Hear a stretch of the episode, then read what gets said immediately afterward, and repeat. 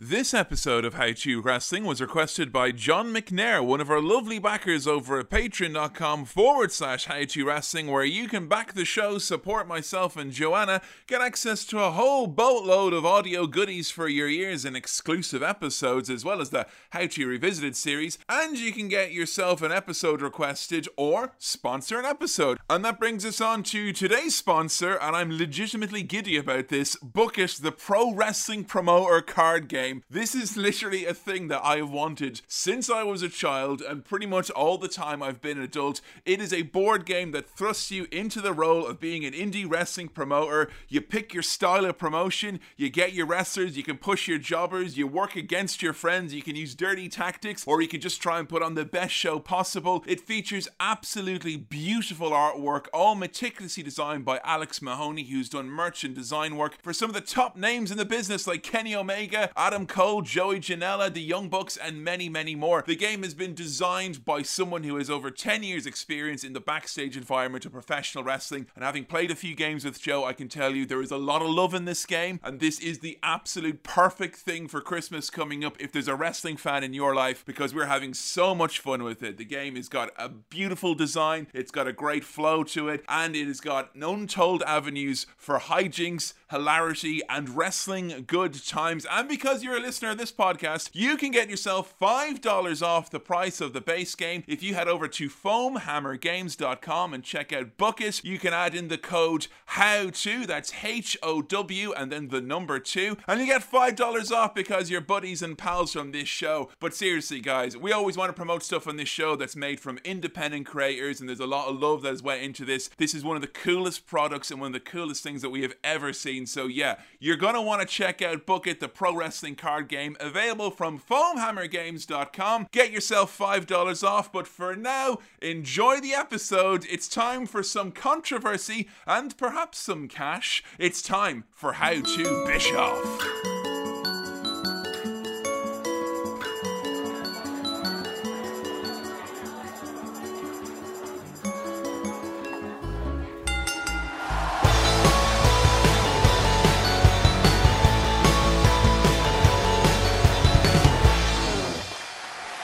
Greetings, friends, and welcome to an episode of How to Wrestling, the world's first podcast detailing how to wrestling, how to get into wrestling, how to understand wrestling, and goodness knows, maybe even how to enjoy wrestling. And we're back! And better than ever this week because we're talking about allegedly the most controversial figure in the world of wrestling ever. We'll figure that one out. It's Eric Bischoff. Hello, everyone, once again, it's your old pal Cowboy Kevin, joined as I am always in this guide through the wonderful world of wrestling and its many strange characters and inhabitants by my better half, Joe Graham. Hello. How are you doing today, Joe? I'm very well, thank you. I'm really excited for this episode. Yeah, this is one that's kind of uh, it's come about out of left field, and it's one where I I think I had theories in my head about certain people or wrestlers or things in wrestling that you will really be intrigued by. Mm. And I'm not going to lie, Bischoff, since the early days, this has been high up on my list in terms of ones that I think that you will be fascinated by this man.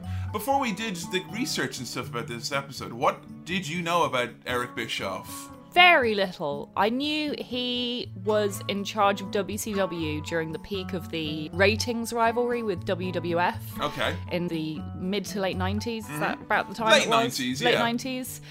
I know that he then eventually went to work for WWE. Yeah and he looks different every time you see him. Like he's a shape shifting lizard. I've said this before. Yeah, that's, that's the quote I have from you. Mm. Is that in regards to him being a shape shifting lizard? Like take any picture of Eric Bischoff, and they do not look the same as any other picture of Eric Bischoff. Now, the interesting about Eric Bischoff because I think what I've always viewed Eric Bischoff, you know, to try and describe the man at, at the outset, I've always viewed him as being like in They Live, the movie with Roddy Piper, where if you put on the sunglasses and you find out which of the people who are rich and successful are secretly aliens plundering this planet for all it's worth, I Definitely. feel that yeah, Bischoff would be one of them, or at the very least one of the one of the humans who sell you out and get a teleportation watch, like yeah. the, the, homeless guy. Like, Definitely. See you later, boys.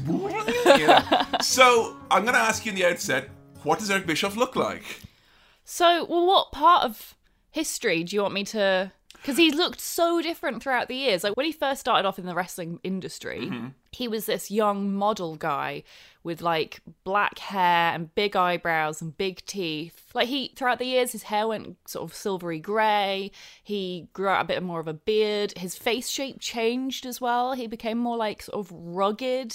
Yeah. He's a different shape to how he was when he was younger. Like it's very interesting the way he's like just morphed over the years. But I would say, even though he's someone who's changed his appearance quite a lot, if you see any picture of him, that's quintessentially motherfucking Eric Bischoff, right? It is, but it's almost like it's like this guy's wearing like a mask every time you see him, but you can kind of still tell in the eyes it's still him. Wait, you mean that he wears like a figurative mask, Joe? Like the way we all wear masks? Yes. Oh, okay. Well, that's it sorted then. I, I think it's in the smile. Yeah. That that very wide Cheshire cat like smile. I'll tell you what, me and Dan spent ages on that smile for the artwork because originally when- Dan illustrated it, he gave him a gap either side of his teeth, and we were mm. like, something's wrong about this smile. It doesn't look like Eric Bischoff. What is it? And we, the more we looked at the pictures, we realised it's because his teeth fill his entire mouth, which is really unusual. Most people's teeth don't just go end to end of their mouth. Eric Bischoff's do. They just fill up the whole mouth. Are you telling me that he perhaps has row upon row of alternating teeth? Yeah. Like a lizard Exactly, would. Okay, like we're going to pop that into that column for now. Sorry, we're just uh, doing some kind of, you know, parallel research as we're doing this episode. You know, you're going to learn about Eric Bischoff. We're going to learn about the lizard plot to take over the world, you know? Gathering info here. Uh, another important question. This is a follow on from last episode, which mm. was our Colt Cabana episode. Yeah. By the way, folks, if anyone had the Colt Cabana episode and it was running a bit short for you, there was actually a glitch on SoundCloud when it was first uploaded. So all you have to do is clear your cookies or clear your cache and reload, and you will get the episode in its entirety. It should be around two and a half to three hours long, as opposed to if any of you happen to get a short one. I only affected a few people. But I thought I'd say. But in that very episode, a very important point you brought up was how you thought Mr. Colt Cabana smells. Yes. Well, I think I think you can kind of tell what someone smells like by what they look like. Yeah. Like Colt's a very nice looking guy. Mm-hmm. He's very handsome. I think he'd smell very nice. Roman Reigns, I've said before, I think he'd smell of like conditioner and Or a- good Radox. Good, yeah, good Radox, like a nice cologne, but not too much of it, like a subtle hint. Yeah. He clearly only dabs it on his wrists and his neck. He's not like overpowering, doesn't spray it on. Whereas like Elias looks like he smells the the inside of a belly button. Well, Elias, Elias. yeah. Yeah, he does a bit, doesn't he? Yeah. like lint. How about Eric Bischoff? How do you think he Eric would smell? Bischoff. Well, first of all, I think I should say Eric Bischoff is handsome. Okay. Like, I think that's, I mean, pretty much universally agreed upon, isn't it? And that's interesting that you said that, and people at home are probably listening and going, "That's interesting that she said handsome and not handsy." You know, that's kind of like when your mum calls you instead of calling you like Joe, she calls you Joanna. Like, Yes. it's, it's kind of there's a formality there on how you said that. I feel it's a bit too informal to call Eric Bischoff handsy. And also, because he's a bit creepy, it sounds a bit like handsy. And it's like, oh, he is a bit handsy, isn't he? okay, so he he is a handsome fellow. He's a handsome guy. He's a hunk, yeah. But you've hit the hit the important point there. Now this is a guy who's had nicknames like Easy E, Yeah. Sleazy E. you know? uh, we, we could go on along those those lines, but you've pointed out, you know, there's a little bit kind of a there's a little bit of a mm, factor Yeah. about him. What is it? There's just, he's just a shiny individual. Like, you know, when some people are just a bit shiny, just Yeah. a bit too smooth. Like, Well, like how Mandy Rose is too shiny. no, I don't mean like Mandy Rose. No, you're talking I mean- bronzer shiny here now. No, I mean, I guess a Paul Heyman's a bit shiny. He is, yeah. Um, I'm trying to think of other famous shiny individuals. Uh, Vince is a bit shiny. It's it's often sleazy men Mm. Yeah. who kind Seems of. if you own a wrestling company or run it, you, you're being a shiny guy. Yeah. like.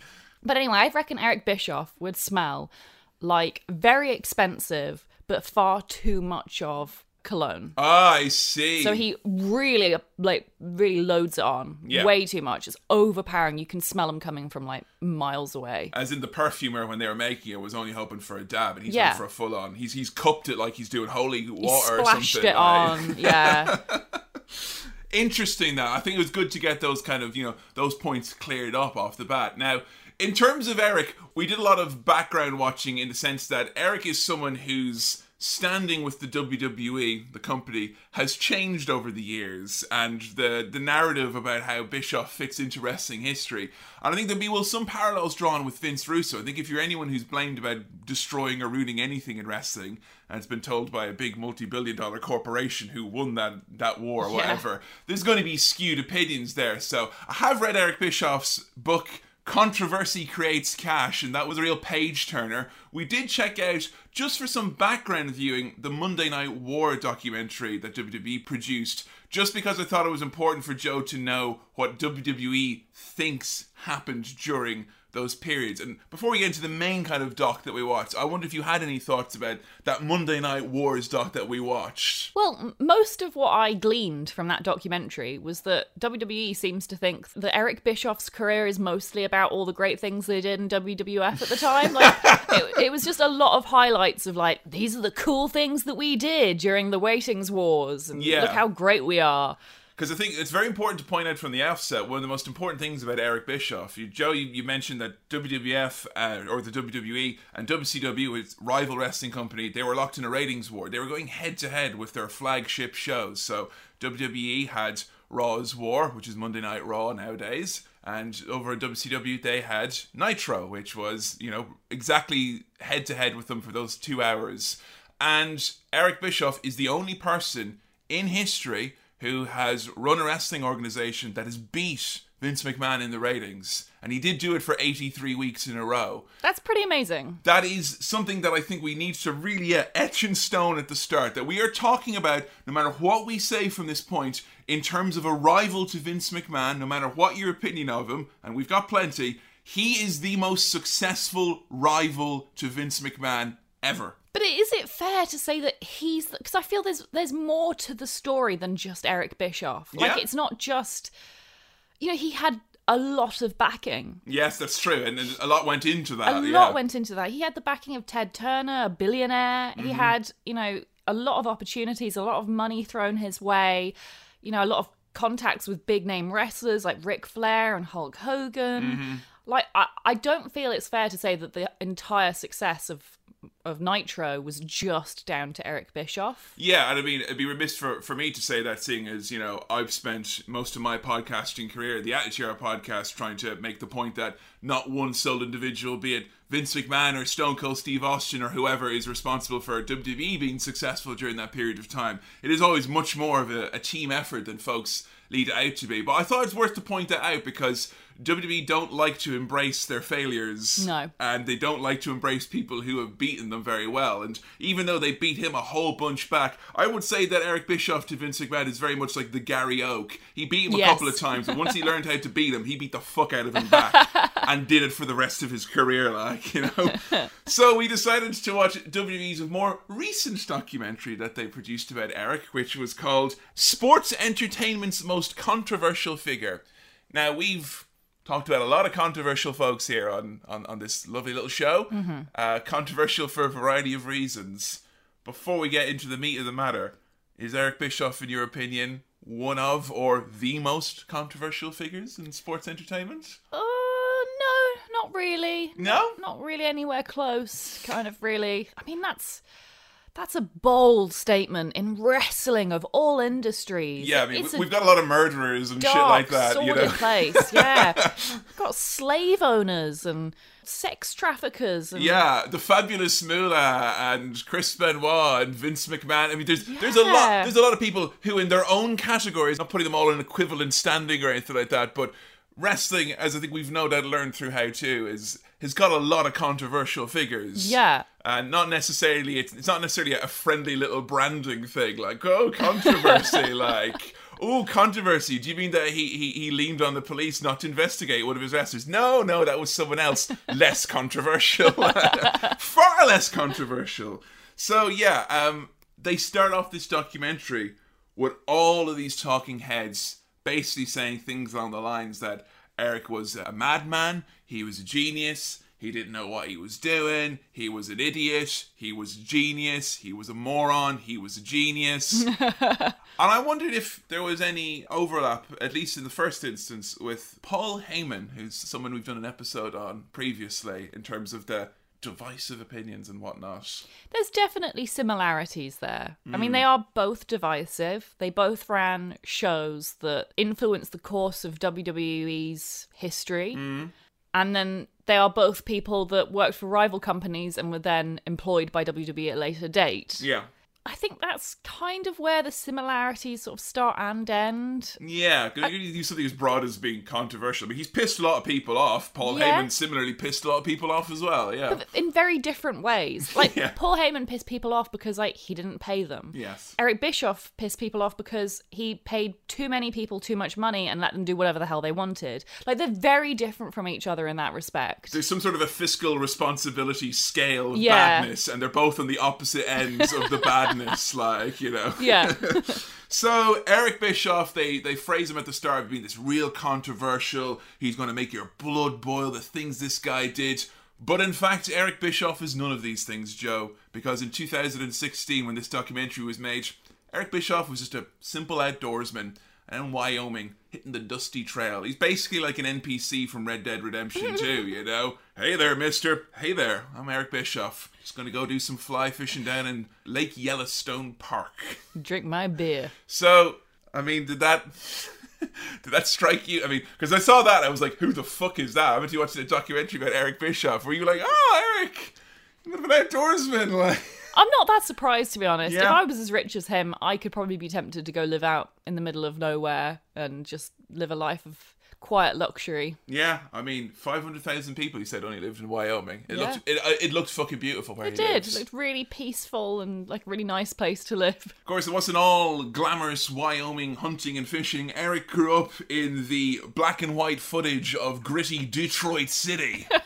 Yeah, it's compulsory anytime you have to show Detroit on screen. It has to be in black and white and like edgy sideways camera angles. Yeah, like- lots of Dutch tilts. Yeah. Like, you know, that's that's why Detroit. Uh, it's such a hard time. You know, in the seventies and eighties, everything was slanty. everything kept falling over. That's why all the, the car factories had to close down because all, all the wheels kept rolling to one side of the factory. You know, I mean, was it apparent to you that from this outset that Eric obviously wanted to put across a version of himself? Yes, very much so. He's trying hard to put across a, a a particular version of himself, one that rides hogs and goes.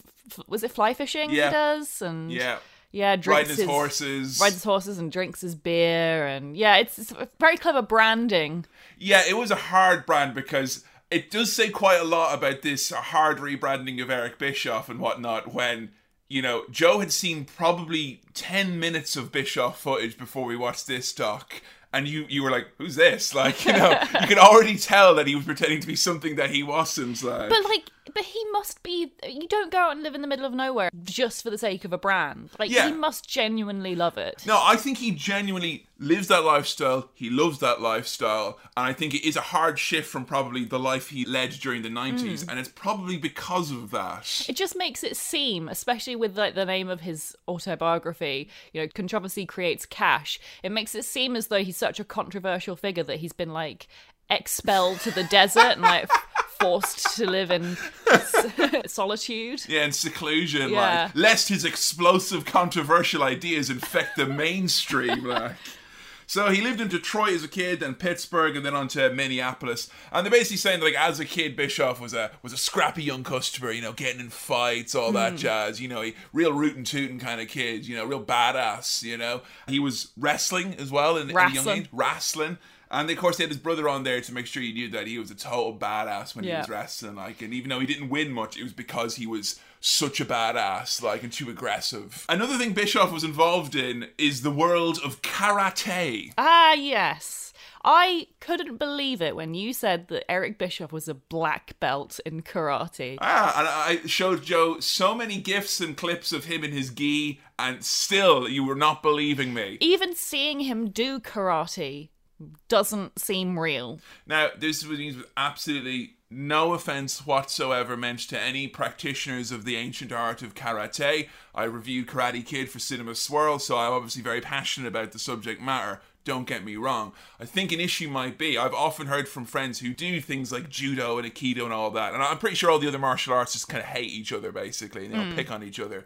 But they've always told me that like, oh, karate, that's like uh not an aggressive combat sport. It's kind of more for show. It's not. It's not a physical, you know, striking thing. Uh, that could be complete bullshit, by the way. I'm sure it is physical, but I think it's supposed to be more self defense than attacking, or am I getting it confused with judo? All I'll say about it is that in terms of martial arts that translate nicely into worked wrestling moves, Karate's not one of them. karate with the light kicks and strikes and jabs ain't yeah, it's it's not for it. We did get to see footage of Eric in the seventies in karate tournaments though. We we did, and his brother mentioned specifically that Eric would cheat a lot and like kick people while they were down. what a heel. What a heel! Of course, uh, Bischoff trained with the Cobra Kai gym in Minneapolis, Minnesota. That's where he learned how to sweep the leg and stuff of that nature, of course.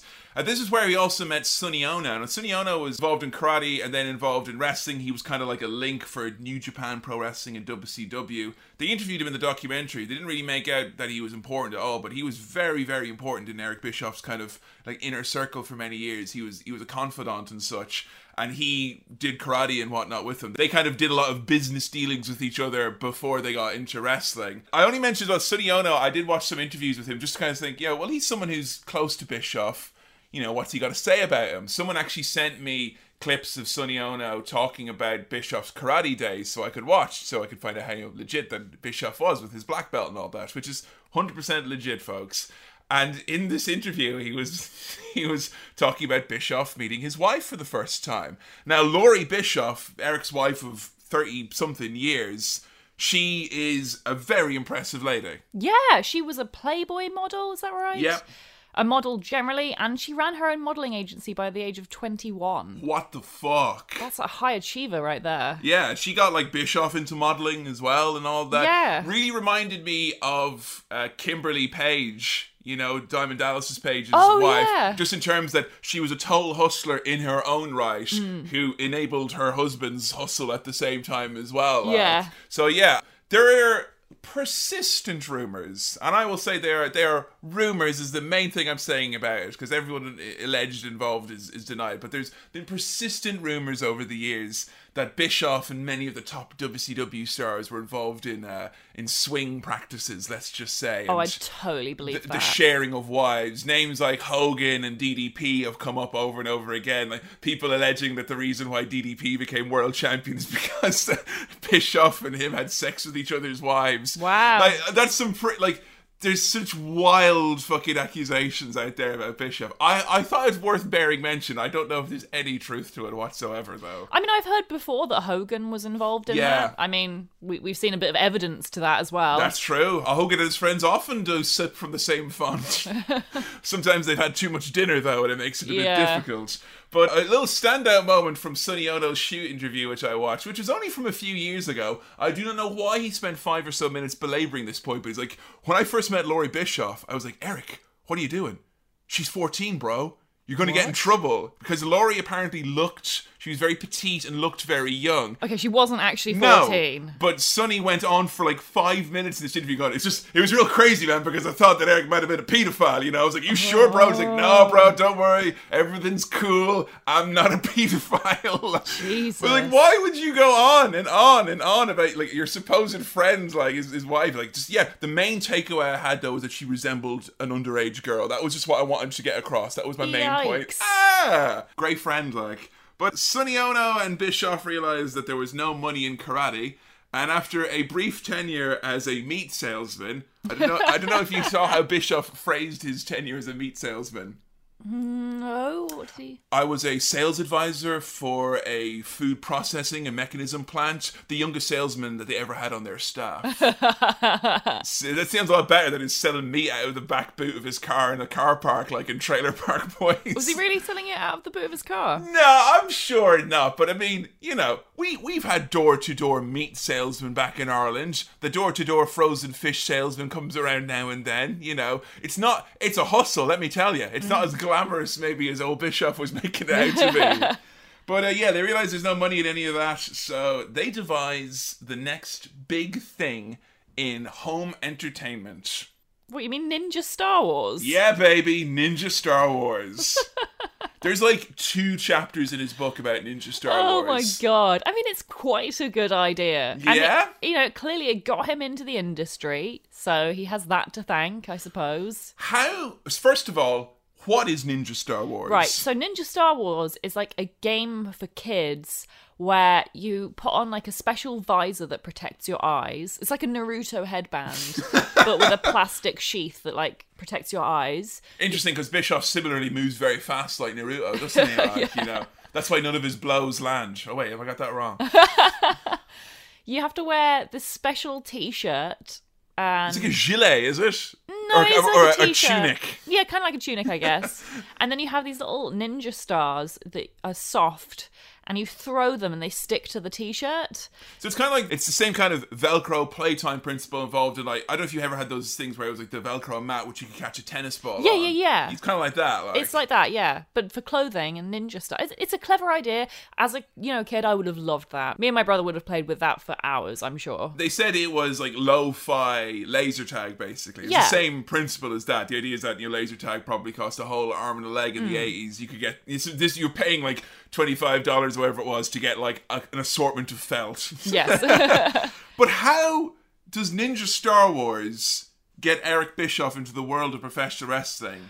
Oh my god, it's so weird. So he had this company, Ninja Star Wars, and he was like, "Well, we've got this great idea, but we want to get it, you know, in front of lots of eyes, so mm. we should advertise on television." The way he phrased it was like, you know, like he just come up with the most amazing idea ever, like the most radical, innovative idea ever. Can I just tell you right now, folks? Joe's giving it hard Eric Bischoff eyes. the half squint that Bischoff does when he thinks that he's saying something brilliant is is the most beautiful thing in the world. So I decided we would advertise on television. oh man, what an innovator! Wow, genius. And so he approached, I forget the name of the company, but it was like WCW, wasn't it? No, it was the AWA. Oh, it was the AWA, sorry. So the AWA, which was that kind of very big independent regional promotion based out of Minneapolis, and you know this, you know, when the NWA had lots of regional territories, the AWA was this big kind of conglomerate in the Midwest, essentially that was kind of running all over Minneapolis and a bit further afield. That's where Bobby Heenan came from. Oh, right. That's where Hulk Hogan came from. You know, Mean Gene Okerlund. When Vince McMahon wanted to make the WWF, he basically hoovered up. You know, sixty percent of the AWA. Right. So that was like kind of that was known as like the real wrestling company, like in many respects, because the main guy in charge, Vern Gagne, was a very celebrated wrestler in his own right, and he also trained countless big names. I mean, he trained Ric Flair, for instance. So you know they were kind of a star factory in, in many senses of the word. Right. So he approached Vern Gagne and said, Look, I want to advertise this product, Ninja Star Wars, and if we can advertise on your your wrestling show, we will split the profits with you. And so they agreed. It's quite a it is a quite a clever idea to split the profits, you know, because advertising is really expensive on television, even more so in the 80s. And like a bit, they don't tell you the documentary that they do of the book. They had these made already. They had like a warehouse full of these fucking. You know, his house was just full of them. You know, like the garage, the car. He was just full of these fucking Ninja Star Wars things. So yeah, giving half the profits away is probably not such a bad idea. Yeah. Like, know. and it's a it's a clever idea as well because like the audience of wrestling is is probably going to be a lot of there will be a lot of families. Yeah, it was like three or four in the afternoon. It was on like so. It's basically hmm. kid time. you know? Yeah. So pretty ideal really for their audience. So he started advertising it on television and then somehow through advertising it on television he got a job there. So basically, if you want to get kind of an education in the world of wrestling, it seems to be the best thing to do is to hook up with a company that's either on its last legs or someone who's on their way out the door type of thing. Because Eric Bischoff basically went into the AWA at a time where after Vince McMahon had already started to do his national expansion. You know, they- you know, if you had a show that had you know Hulk Hogan and Bobby the Brain Heenan and all these kind of recognizable, charismatic characters, and now them and every other top star in the world, it seems, is over on this nationally syndicated Vince McMahon shiny WWF WrestleMania Cyndi Lauper. Ah. So AWA was really struggling. Like, They showed some clips of like you know empty conference halls essentially, where there's just a couple of drunk people sat in a chair. So the company was on its last legs, and therefore they couldn't afford to staff it. Really, Yeah, apparently lots of people had left. So Yeah. basically there were a lot of positions available for him to fill and he just had his pick. He could choose like whatever he wanted to do. So he kind of did a bit of this, a bit of that. He did a bit of production, he did a bit of direction, I think. Yeah, so he was given the title of like production assistant, but he was doing everything from like learning how to edit to Yeah. working the cameras. They were still quite closed off in terms of telling him anything about how Yeah. the business brackets, you know, kayfabe, all that. Bischoff would have been the exact type of person who would have been very much in any other circumstances if he knocked on the door of a big company and said, "Hey, can I work for you?" No, absolutely not, because he's not. He's not a wrestling person Yeah. it's because they were desperate. Yeah. And honestly, it's the most fortunate thing that ever happened to him because in the company where he went to work WCW, they did kind of take in many respects when he started you had to have a wrestling background otherwise because it was an old school company they wouldn't want you there Yeah. and the fact that he had a, an education from Vern Gagne well fucking hell that's great right you know it's a bonus as well the fact that you happen to be a young yuppie go-getter who has a bit of a business brain as well hmm. I mean I know there's other people who've similarly. I know CM Punk talked about doing a similar thing when he was in developmental. When Paul Heyman ran developmental in WWE, he was he was leaving shortly, and he similarly like learned how to do all the tricks of the trade. And I think if you can do that in wrestling, and you know what the editors need to do, what the hmm. cameramen need to do, and all that, that's like super duper important. Yeah, really helpful, I'm sure. So yeah, he ends up working with the AWA, and one day there's a sick announcer. So they're like, "Well, what about that young clean cut kid who's doing a bit of everything?" And Bischoff finds himself with bad hair on TV doing all these AWA auditions. Yeah. He looked older back then than he does like in the nineties. Yeah, he he does in a way. It's really strange. the, the kind of bouffant hair didn't really uh, Not work. suit old Bischoff. he was often referred to as a Ken doll by people in wrestling. That's like. so funny. He is a bit of a Ken doll. I love how he kind of leaned into that, you know, very perfect smile and all that jazz. We did get to see only for a few seconds. This was tantalizing. This was a total tease. But Bischoff was like, "Look, I knew the AWA was closing down. I had some experience, and WWF was hiring at the time." They thought, "Why not pop into WWF and have a bit of an audition?" Now, what what could you describe his audition? What we saw of it? So he was told to, he was basically given a broom and told, sell me this broom. And he just seemed very flummoxed and flustered by the whole thing. We didn't really see much of it, but he clearly struggled and he didn't get the job. Now, as Bischoff was not an employee of WWE when this documentary was made, I think a lot of what happens here is uh, it seems to be a negotiation of sorts. Okay, Bischoff in his book is mortified pretty much about that audition that he had. mortified by the fact that he embarrassed himself in front of Vince McMahon. Yeah. Like, and think about it, the only time that Vince McMahon had seen him before he came to WWE all those years later was that one audition where he said, Varric, sell me on the broom. And he's like, Putch, what does this mean, broom? Does it mean I'm gonna be put in the dustbin, Vince? Like, no, just sell me on the Oh. broom. And he was like, broom's coming this Sunday. Uh, that, and he just he couldn't do it. He just couldn't do what Vince wanted you to do, which was just to be able to be enthusiastic about fucking anything. Yeah. But they showed us around nine seconds of that, and I reckon in this that for every second of footage they got to show of Bischoff's excruciating interview, they got to show a minute of footage of Eric Bischoff's homebrew beer that he had in the front of every fucking shot. Like after that, the audition is like, man. Afterwards, I just went and I had a beer and just thought about the whole thing long, like, tss, oh man, that's a real. Oh, that's a real refreshing beer then. Cut to the talking head of Bischoff for the rest of the documentary. Him at the bar with the bottle right in front of the camera. Yeah. Like, hang on a second, just turn that label first. Yeah. Like, you know. What's it called again? Buffalo Bill Wild Cody. It, it sounds delicious, don't get me wrong. You know, but he's not got a patch on Steve Austin, who seems genuinely a little bit mortified that he has to keep talking about his beer on the uh, straight up Steve Austin show, where he's like, "I got a beer here.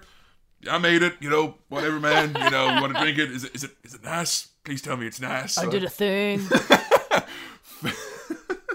So Bischoff, around this time, AWA had gone under. He had bungled his audition with the WWF. He went through personal bankruptcy.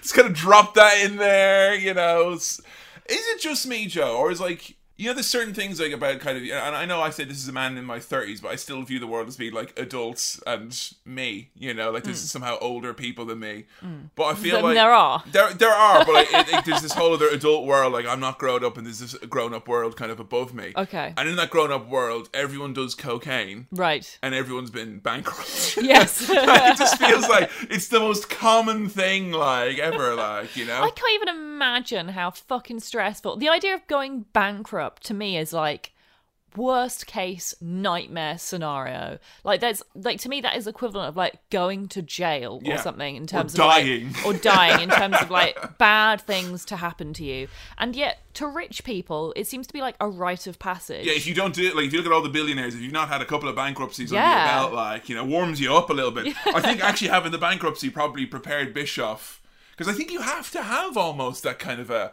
what the fuck attitude to money to, Yeah. to be that successful. Because you know, you and I, I think we're we're ridiculously thrifty. Yeah. You know? Make, making our own preserves type of a thing. You know, this is a this is a house where many jumpers are worn when it gets cold. You know, and I think that you have to have an almost casual relationship with with the notion of millions, the notions hmm. of boom and bust. Because I mean, Heyman didn't give a shit about bankruptcy. Yeah. he didn't even show up to his bankruptcy hearings in court. I can't even imagine that. what the fuck, like? ah, it makes me so anxious to think about. So like Bischoff, like he's just uh, casual, casual as you like. Yeah, it's gone through bankruptcy, no big deal. And he had essentially made a good enough impression in AWA that one of the guys there, Greg Gagne, who was the son of Verne, and even though Greg didn't like Bischoff really that much, he was like, right, well look, I'll, I'll put a call in. You know, I'll put a call into WCW. I have some friends there, and he was hired for WCW. Under the sole instruction of being the fourth tier announcer. yeah, the backup, backup, backup, backup announcer. So him and DDP were going out and like, as DDP said, bro, our TV show went out at 4 a.m. in Moose Breath, Iowa. so not not necessarily the A team, you know. This is the uh, the Nigel McGuinness, Byron Saxton, maybe. But the idea of their team was that they were there to make the other announcers feel paranoid about their position. Right. You you had a hard time understanding how this dynamic could possibly work, like. Yeah, it's just, it's just very strange to me this concept. But they made it very clear that the reason Eric Bischoff was hired is because he was young and handsome. Yeah. And his job was to threaten, basically, in a, in a sort of an abstract, casual way, threaten the jobs of the other announcers to kind of put keep them on their toes and show you know you better be happy in your role here and do what you're told Because there's someone shiny and new who's going to replace Yeah. you for half the money. and look how handsome he is. It's, if you're trying to a hard time understanding it, guys, it's basically WWE's uh, policy on hiring women for, you know, basically the year 1998 to 2008. Like, you know, you better be thankful because there's someone young and hot coming up here. I don't know if we should get like younger, hotter versions of ourselves to kind Yeah. of just hire them, keep them in the wings, just to kind of light the Keep fire under us a little bit. Like, Luckily, you know? we're podcasters, so what we look like doesn't really matter. yeah, I know, but maybe there'll be people out there with hotter voices than us, Joe. oh no! Oh no! you didn't see it, folks, but sparkles came out of Joe's mouth when she when she made that noise. so yeah, um, the first time DDP and Eric Bischoff ever met, they got in a fist fight in a bar. Amazing. Just bro, just two alphas, you know, two alphas, bro. Just two stags, you know, bucking each other in the rut, bro. You know, I gotta respect that. It just seems like two idiots. Like, Yeah, absolutely. Although I would have loved to have seen it happen because DDP is fucking huge. He's Yeah. an absolute monster of a man, and Eric Bischoff is tiny. Now, Bischoff is very cool, calm, and collected. And, you know, a lot of folks have been in touch. I was asking about it on Bischoff's podcast, 83 Weeks, where he goes through the entirety of his run where he uh, where he beat WWE in the ratings and all that. And, you know, a lot of people say he's very chilled out compared to how he used to be because he was one of those people, I think, kind of like a Vince Russo, who was a little bit defensive of their legacy because they had rightly or wrongly been attacked ad nauseum for you know 20 years straight about decisions that they had made. And Bischoff is very kind of calm, cool, collected type of a customer in all these interviews. But he has this one random line here that got really like, whoa, there's the Eric Bischoff I grew up hating.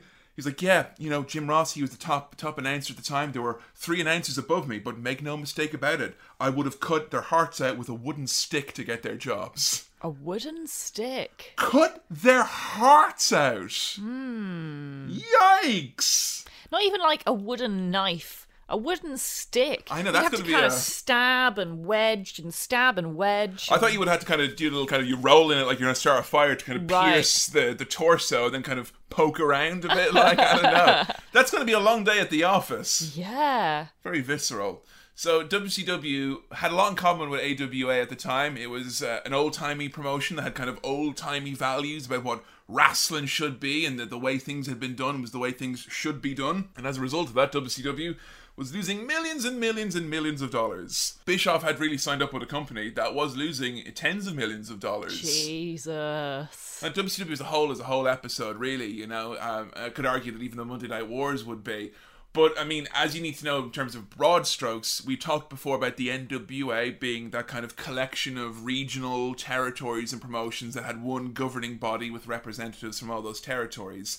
Essentially the biggest and most successful of those territories that included people like Ric Flair, etc. Those were bought up by Ted Turner, and he turned that into WCW. So there is a continuity between the NWA and WCW. They're not one and the same, but a lot of the same people, staff, wrestlers, stars, and in this case, the ethos were very, very similar because even though it was owned by, you know, Ted Turner, he's the guy who founded CNN. Mm. Just so I want to point this out, you kept telling me that Ted Turner was hot.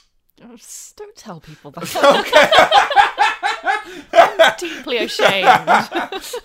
he is though. He's handsome. He's a handsome man, Ted Turner. Okay, we need to start coming up with a list of who's handsome. I'm not cool with the fact that I find Ted Turner hot. I don't know. I mean, like, uh, part of me's kind of looking at Ted Turner, and go, "Will I grow up to look like that? Like, my dad has a mustache. Like, oh god, I?" he does look a bit like your dad. A little bit like, no, you know. I find your dad hard. a long, thin, stretched out version. Like, you know, this is some weird shit right here. But WCW was still kind of operating under this old ethos. They had the kind of old NWA guys who were, you know, running things the way they thought they should be. You know, at one point they hired a guy called Jim Herd who's like, right, look, the wrestling people, they aren't working, so let's hire Jim Herd. He's a vice president for Pizza Hut. Maybe he'll know how to do things. And that's how we got probably 60 to 75% of the content of our first ever live show, How To Silly. The Ding Dongs, Oz, etc., all that came. So this was not a very vibrant company.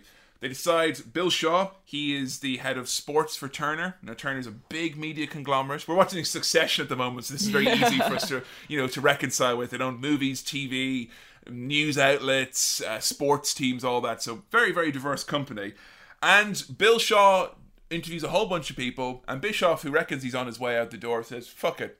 I'll, I'll interview for the top job, executive producer of WCW. This would be the first time there was an executive producer role, and he was declared to be an ideal fit. It's so funny to think. 39 years old, Eric Bischoff becomes the executive producer of a multi million dollar wrestling company, having had less than 10 years' experience, probably, all to being said. Oh, to have the confidence of a white man.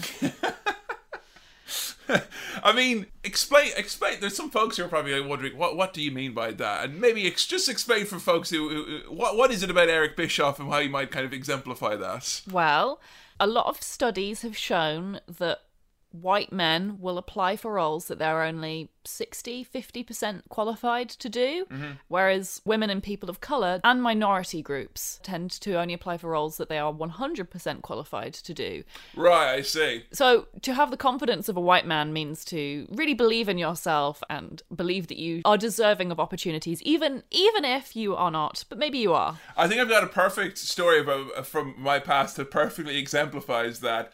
I was one summer when I was in, you know, I, I went to university in Galway. It's my spiritual home. Uh, Galway's my, my absolute like forever place. You know, I, I feel most at home in, in Galway to be honest.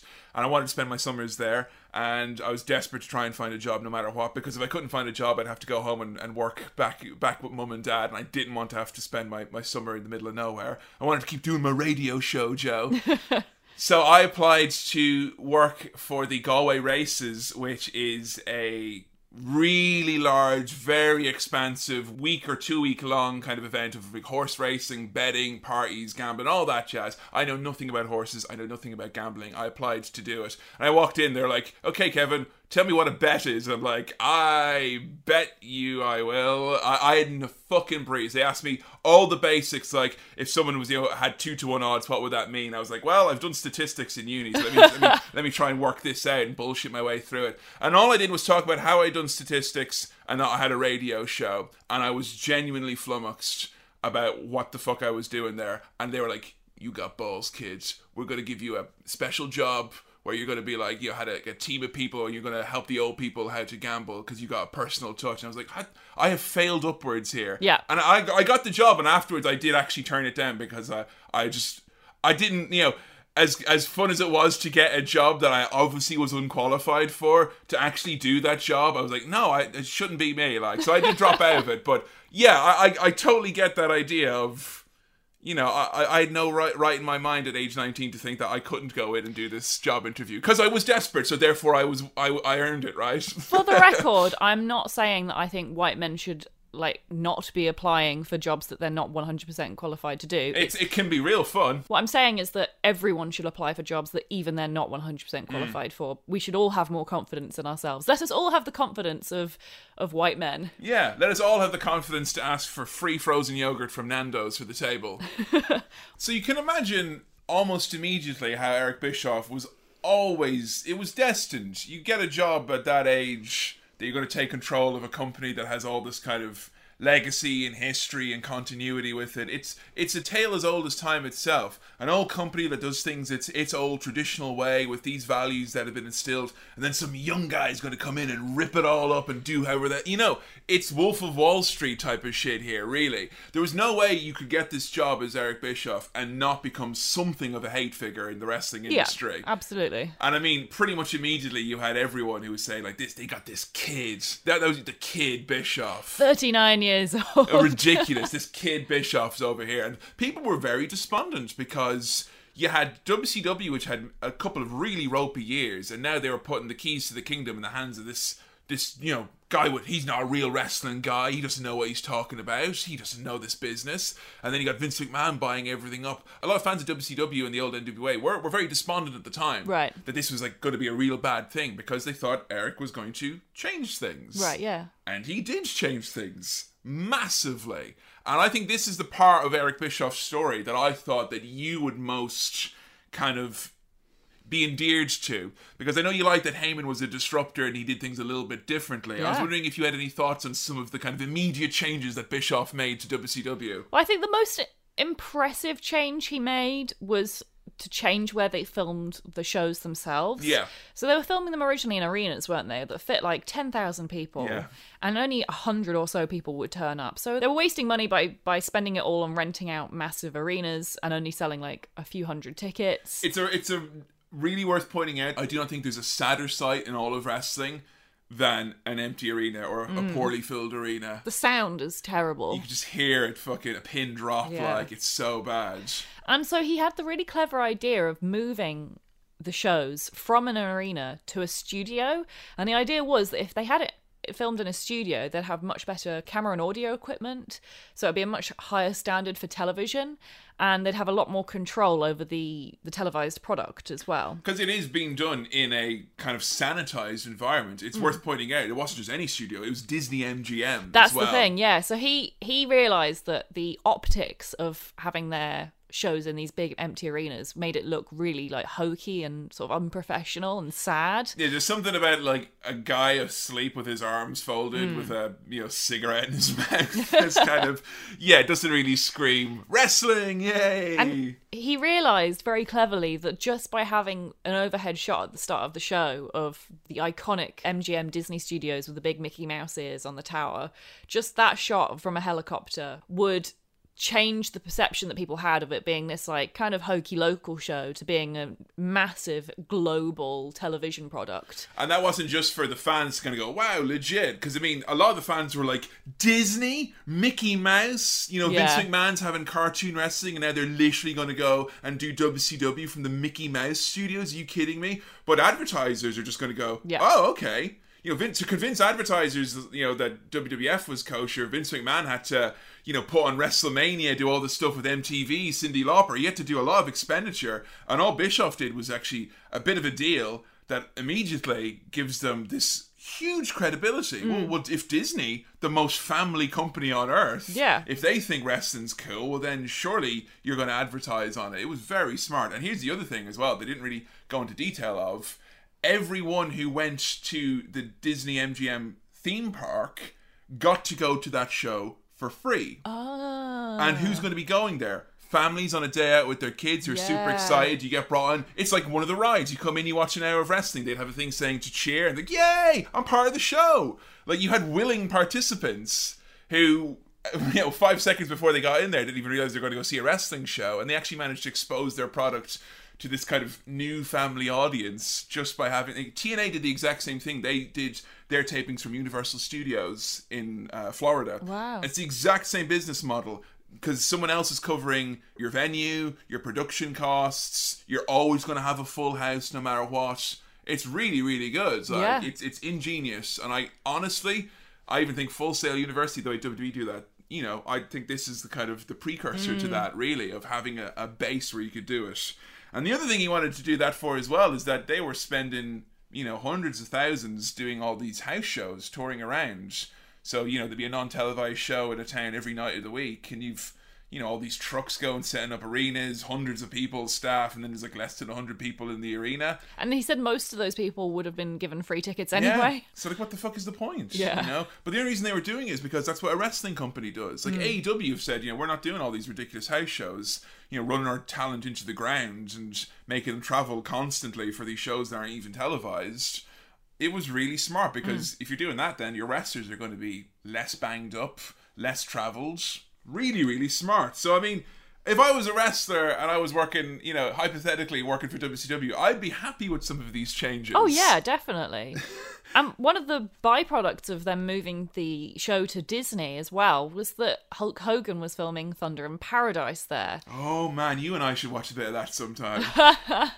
so yeah, Thunder in Paradise. You know, Hogan had said he was gone, done with wrestling. Yeah, he'd left the WWF and was like, "No, I'm done with wrestling. Not going to do it anymore." And Eric Bischoff apparently got was in touch with Ric Flair, mm. and Ric Flair was like, "Oh yeah, he's filming Thunder in Paradise. Maybe you could tempt him to come work for WCW if you know gave him a nice big salary and told him he didn't have to work that hard."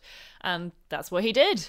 It is so ingenious how he orchestrated all this within like no time at all, really. Hmm. You know, the legitimacy of being in Disney MGM, that's one thing. But if you want to legitimize yourself in terms of, you know, the wrestling fan at large, and a lot of wrestling fans have been dropping off from WWE at the time. They were going into quite a downward slump. They hadn't really prepared for life after Hogan necessarily, and the steroid scandal had really damaged WWF's reputation as it related to Hulk Hogan.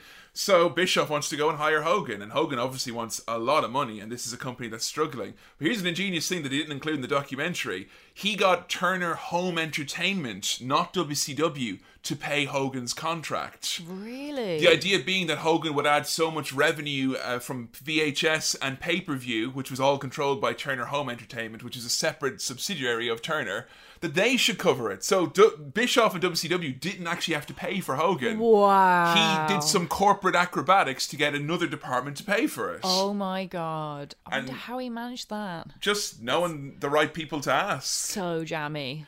And this is the interesting thing, like, you know, and I, I do love that we're watching Succession about this because there was a lot of talk about how certain executives did not like this WCW business at all. They didn't like what Bischoff was doing, they did not want it to be successful. Ted Turner and the head of Turner Sports and a couple of others were very passionate about WCW. So it felt like there was a constant battle for WCW to get the resources that it actually wanted. And then, of course, we get an even bigger thing. Bischoff, you know, he says he wants to set up some international stuff with uh, New Japan Pro Wrestling through Sonny Onoo. They're going to start touring in, you know, in, in Japan. They even toured in North Korea, if you can imagine that. Wow. A hundred thousand people they had in the attendance for a show with North Korea. Hundred thousand people. Uh, best story about that, by the way, is that Bischoff d- decided not to tell the North Korean leadership that wrestling was fixed. Oh. And Ric Flair tells a great story in his book about when they're watching one of the matches, and one of the generals is like, "How is he letting him pick him up like that for a suplex?" and Rick's like, "In my match, he won't be doing that, brother. Let me tell you." so they had to try and kayfabe, you know, the fucking North Koreans. Wow. But yeah, he obviously had big ideas and all that. And yeah, he owes to Ted Turner, hey, you know, Ted Turner asks him, what can we do to compete? And he says, I don't know, give me two hours prime time. And he's like, okay, two hours prime time, head to head with WWE. You've got Nitro, you've got a show. Go, go kick their ass. And it's at this point in the documentary that Eric talks about how he planned to make WCW different from WWF. Yes. And he says that he had this whole plan that he'd spent, you know, ages working on. It was like this genius idea of like a formula of how to make this show successful and totally different from WWE. So he listed all the things that WWE did with their show. So they were taped. So he decided that WCW was going to be filmed live. You know, WWE was all about like animated sort of kind of kiddie characters. Like the Repo Man. the Repo Man, yeah. So WCW was going to be all about reality. So no more Oz, is what you're telling me. Uh, No is there wizards. any role for what Oz in this new WCW? Because I'm not on board so far. Uh, WWE was all about like you know being friendly for people of all ages, whereas WCW was going to be focused much more on an 18 to 35 year old audience. Ah, yes, the much catered to the 18 to 35 year old demographic. What happens in a few years' time when I'm older than that? Will I no longer be catered to? Because I've been catered to my whole goddamn life.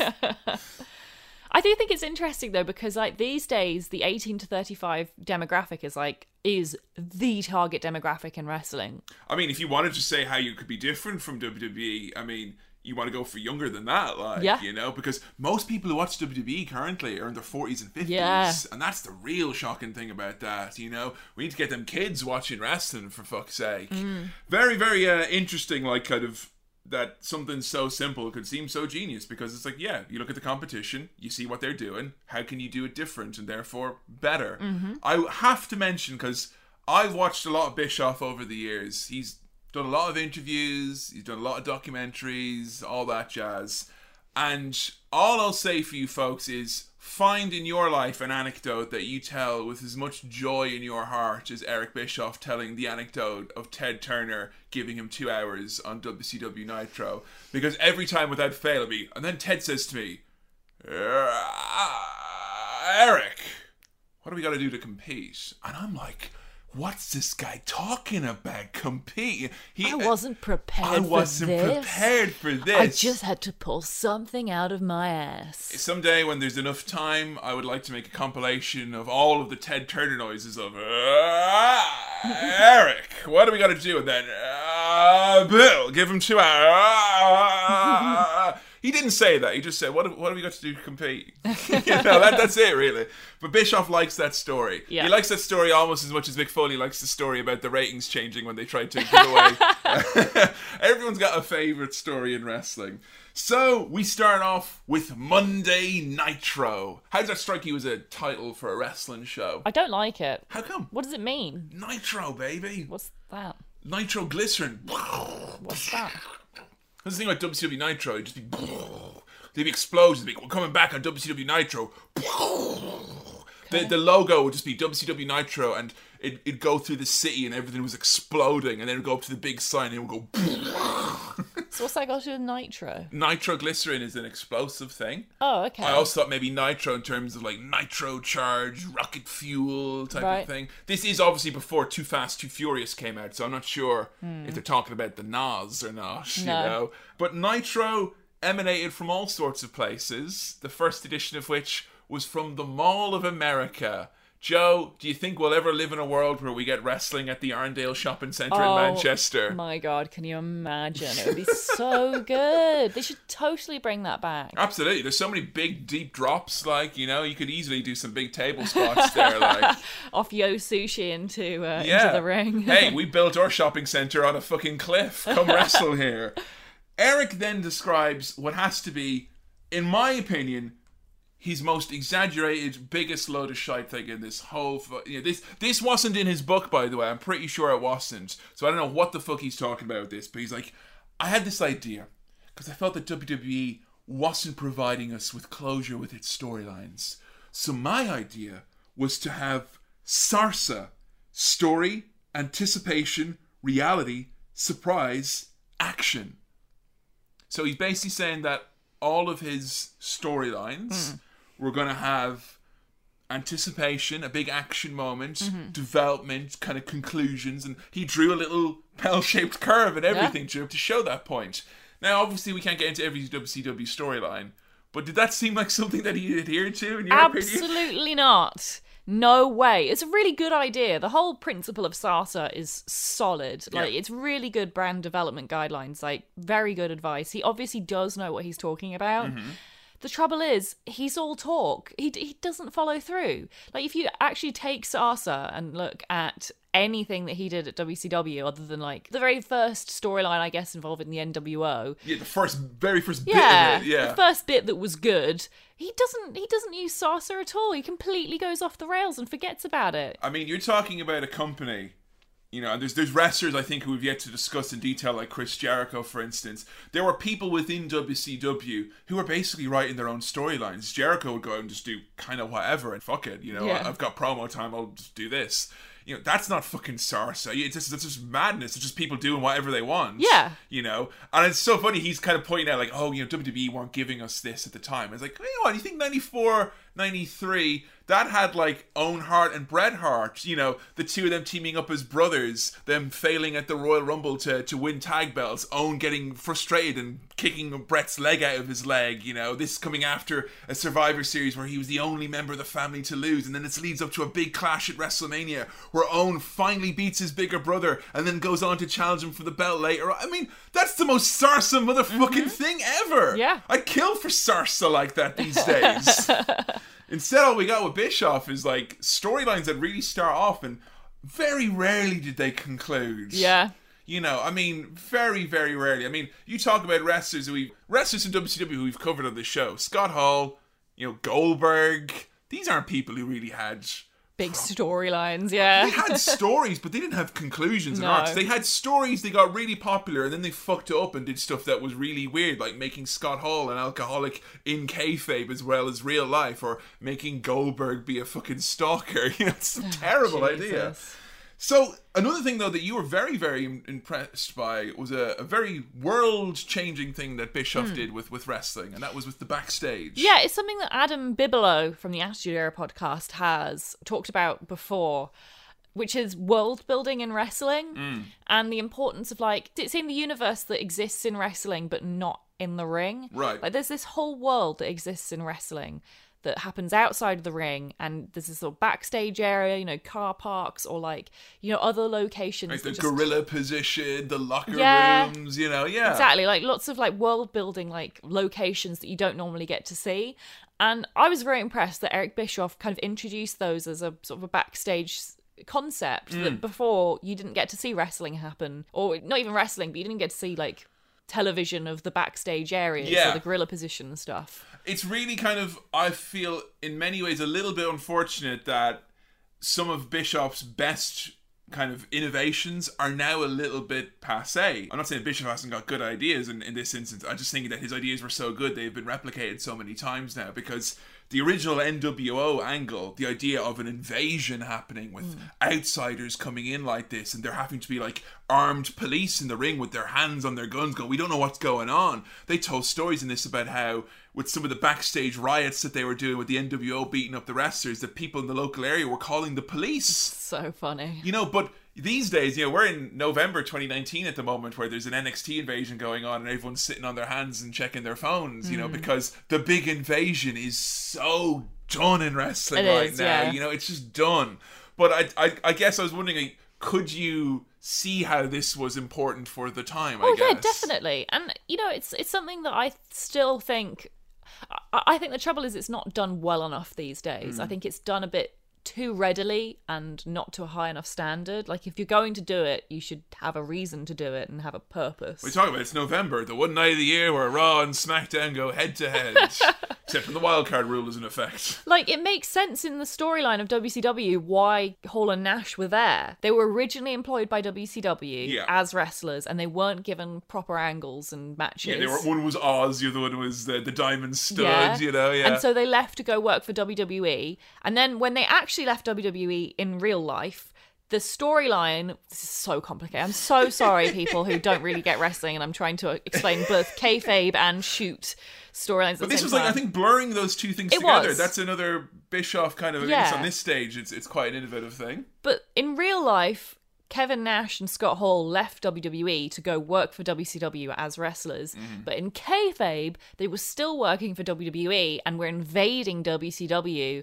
to, I don't know, try and mess things up, I guess. Yeah, they were implying that they had been sent Yes. by the other company. Like, what's he doing here? And you know, when Scott Hall debuted in WCW, I don't even know Scott Hall. That's fucking Razor Ramon. He's like, "Hey, yo, Chico," you know, what the fuck? It's obviously meant to be that character, and it's something that they don't obviously don't talk about in the documentary or really talked about in, in his book in, in much detail.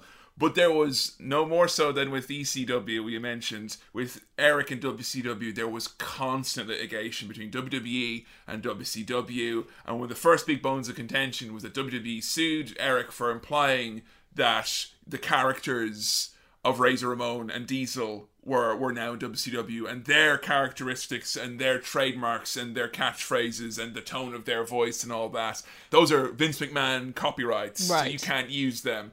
And it's ridiculous because at the same time over in WWE, they had hired two randomers to portray Diesel and Razor Ramon. Oh my god. And they were implying that they had been sent back over from WCW to attack them. And like, all I'll say, folks, is pity. And we said it before: pity the fucking judges, the juries, and the lawyers who had to sit if they weren't wrestling fans, and that's probably the only way you made it on the jury. Had to sit and listen to how how Scott Hall has a cadence in his voice is infringing on a copyright in a wrestling. Co- oh my god, it's such a fucking mess. wow. What an absolute mess.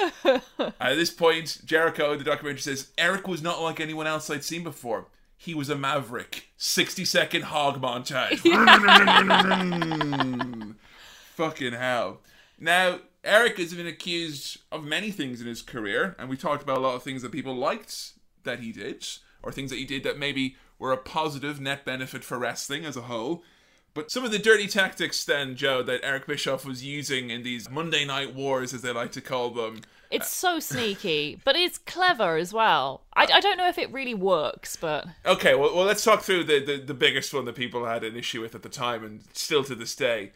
Spoiling the results of a taped show when you're alive. Yes, Where, does so- that settle with you? I mean, I think it's it's not you know, it's not the coolest thing in the world to do. I don't know if it's actually practical. It's really difficult for me to say because like for instance at you Mm-hmm. when you were growing up like this wouldn't have impacted you No. because you were of the attitude of like WCW was uncool. Absolutely. My, my brother and his friends had me kind of in the, the ECW brainwash, kind of as I'd said in Yeah. our ECW episode, which was ECW is, is obviously the best, even though we can't really watch it, you know. But those couple of VHSs we saw of the Sandman bleed led us to believe it is definitely the best. because Steve Austin only drinks and Sandman smokes and drinks, so ECW is the best. Right. WWF is, is what you watch, but WCW was the devil. right, yeah, yeah. You know, as, as Tommy Dreamer says, the most 2004 line ever on the ECW documentary, Eric Bischoff was the Taliban if you were a, a wrestling fan at the time. So, yeah. I mean, I'd love to know, and if anyone's listening to this who this applies to, please get in touch. I'd love to know what general wrestling fans felt about it who who weren't of the opinion that WCW was like the devil. And Not, who not actually everyone had internet at the time. So, I mean, these spoilers, I mean, you can find any tape show now, you can find the spoilers for if you really want to. Hmm. But, I mean, that wasn't really a thing. I guess it was. I think in some people's complaints is that if you wanted to watch that show later and then it gets spoiled for you, like without your choice, you know, a lot, I think a lot of people at the time, more than they would have realized, wanted to watch both shows. Hmm, that's what I was wondering. And I think Eric Bischoff's trying to stir this pot. He, I think Bischoff was doing more to say watch our show and not their show, hmm. whereas Vince was just kind of watch our show. You Yeah. know, that that was what they were. Because, yeah, I thought it was quite telling. And I don't know if I'm reading too much into this. That we watched two separate documentaries that both made this point about how bad it was, and both of those documentaries use the exact same clip of them spoiling something. yeah. And that was, you know, Bischoff just doing a quick rundown as Big Bubba Rogers makes his way to the ring, looking like a fucking million dollars, might I just Yeah. say. Boss man in a suit? Yes, please. but I don't know how prolific it was. I mean, I've just heard people say and all that. I've watched a lot of Nitro in the time. I don't know if it's as kind of like, when they do it, it's kind of like a bit, he runs through it so fast. Yeah. You If- could easily just ignore it, really. And if anything, in many ways, oftentimes it made it seem intriguing. And that's the thing, they they used the example of, of Mick Foley winning the championship Yeah, for when the he beat first time. The Rock in 1999. yeah. and the fact that it really backfired on them because they were saying, you know, oh, over on WWE we've got Mick Foley winning the championship. Well, that's going to be good television. Oh yeah, that's going to put butts in seats. sorry, even yeah. more insulting. But apparently, half a million people changed channel and tuned over to WWE instead of WCW when he said that. And they're then Ted like, Turner said, uh, "Mick, what are we going to do?" to-" but let me, yeah, that that completely blew up in their face. Hmm. That's a stupid thing, and I think it's one thing when like in 1995 or whatever, when WWE is like going to headline you with I don't know Bret Hart taking on the Repo Man on Raw, which is you know not necessarily that exciting. But in 1998, 1999, they're going to be like, oh, Steve Austin's going to come in and like do a beer bath and everyone. That'll put some butts in. I mean, what are you going to say? They've got a genuinely exciting show Yeah. on paper.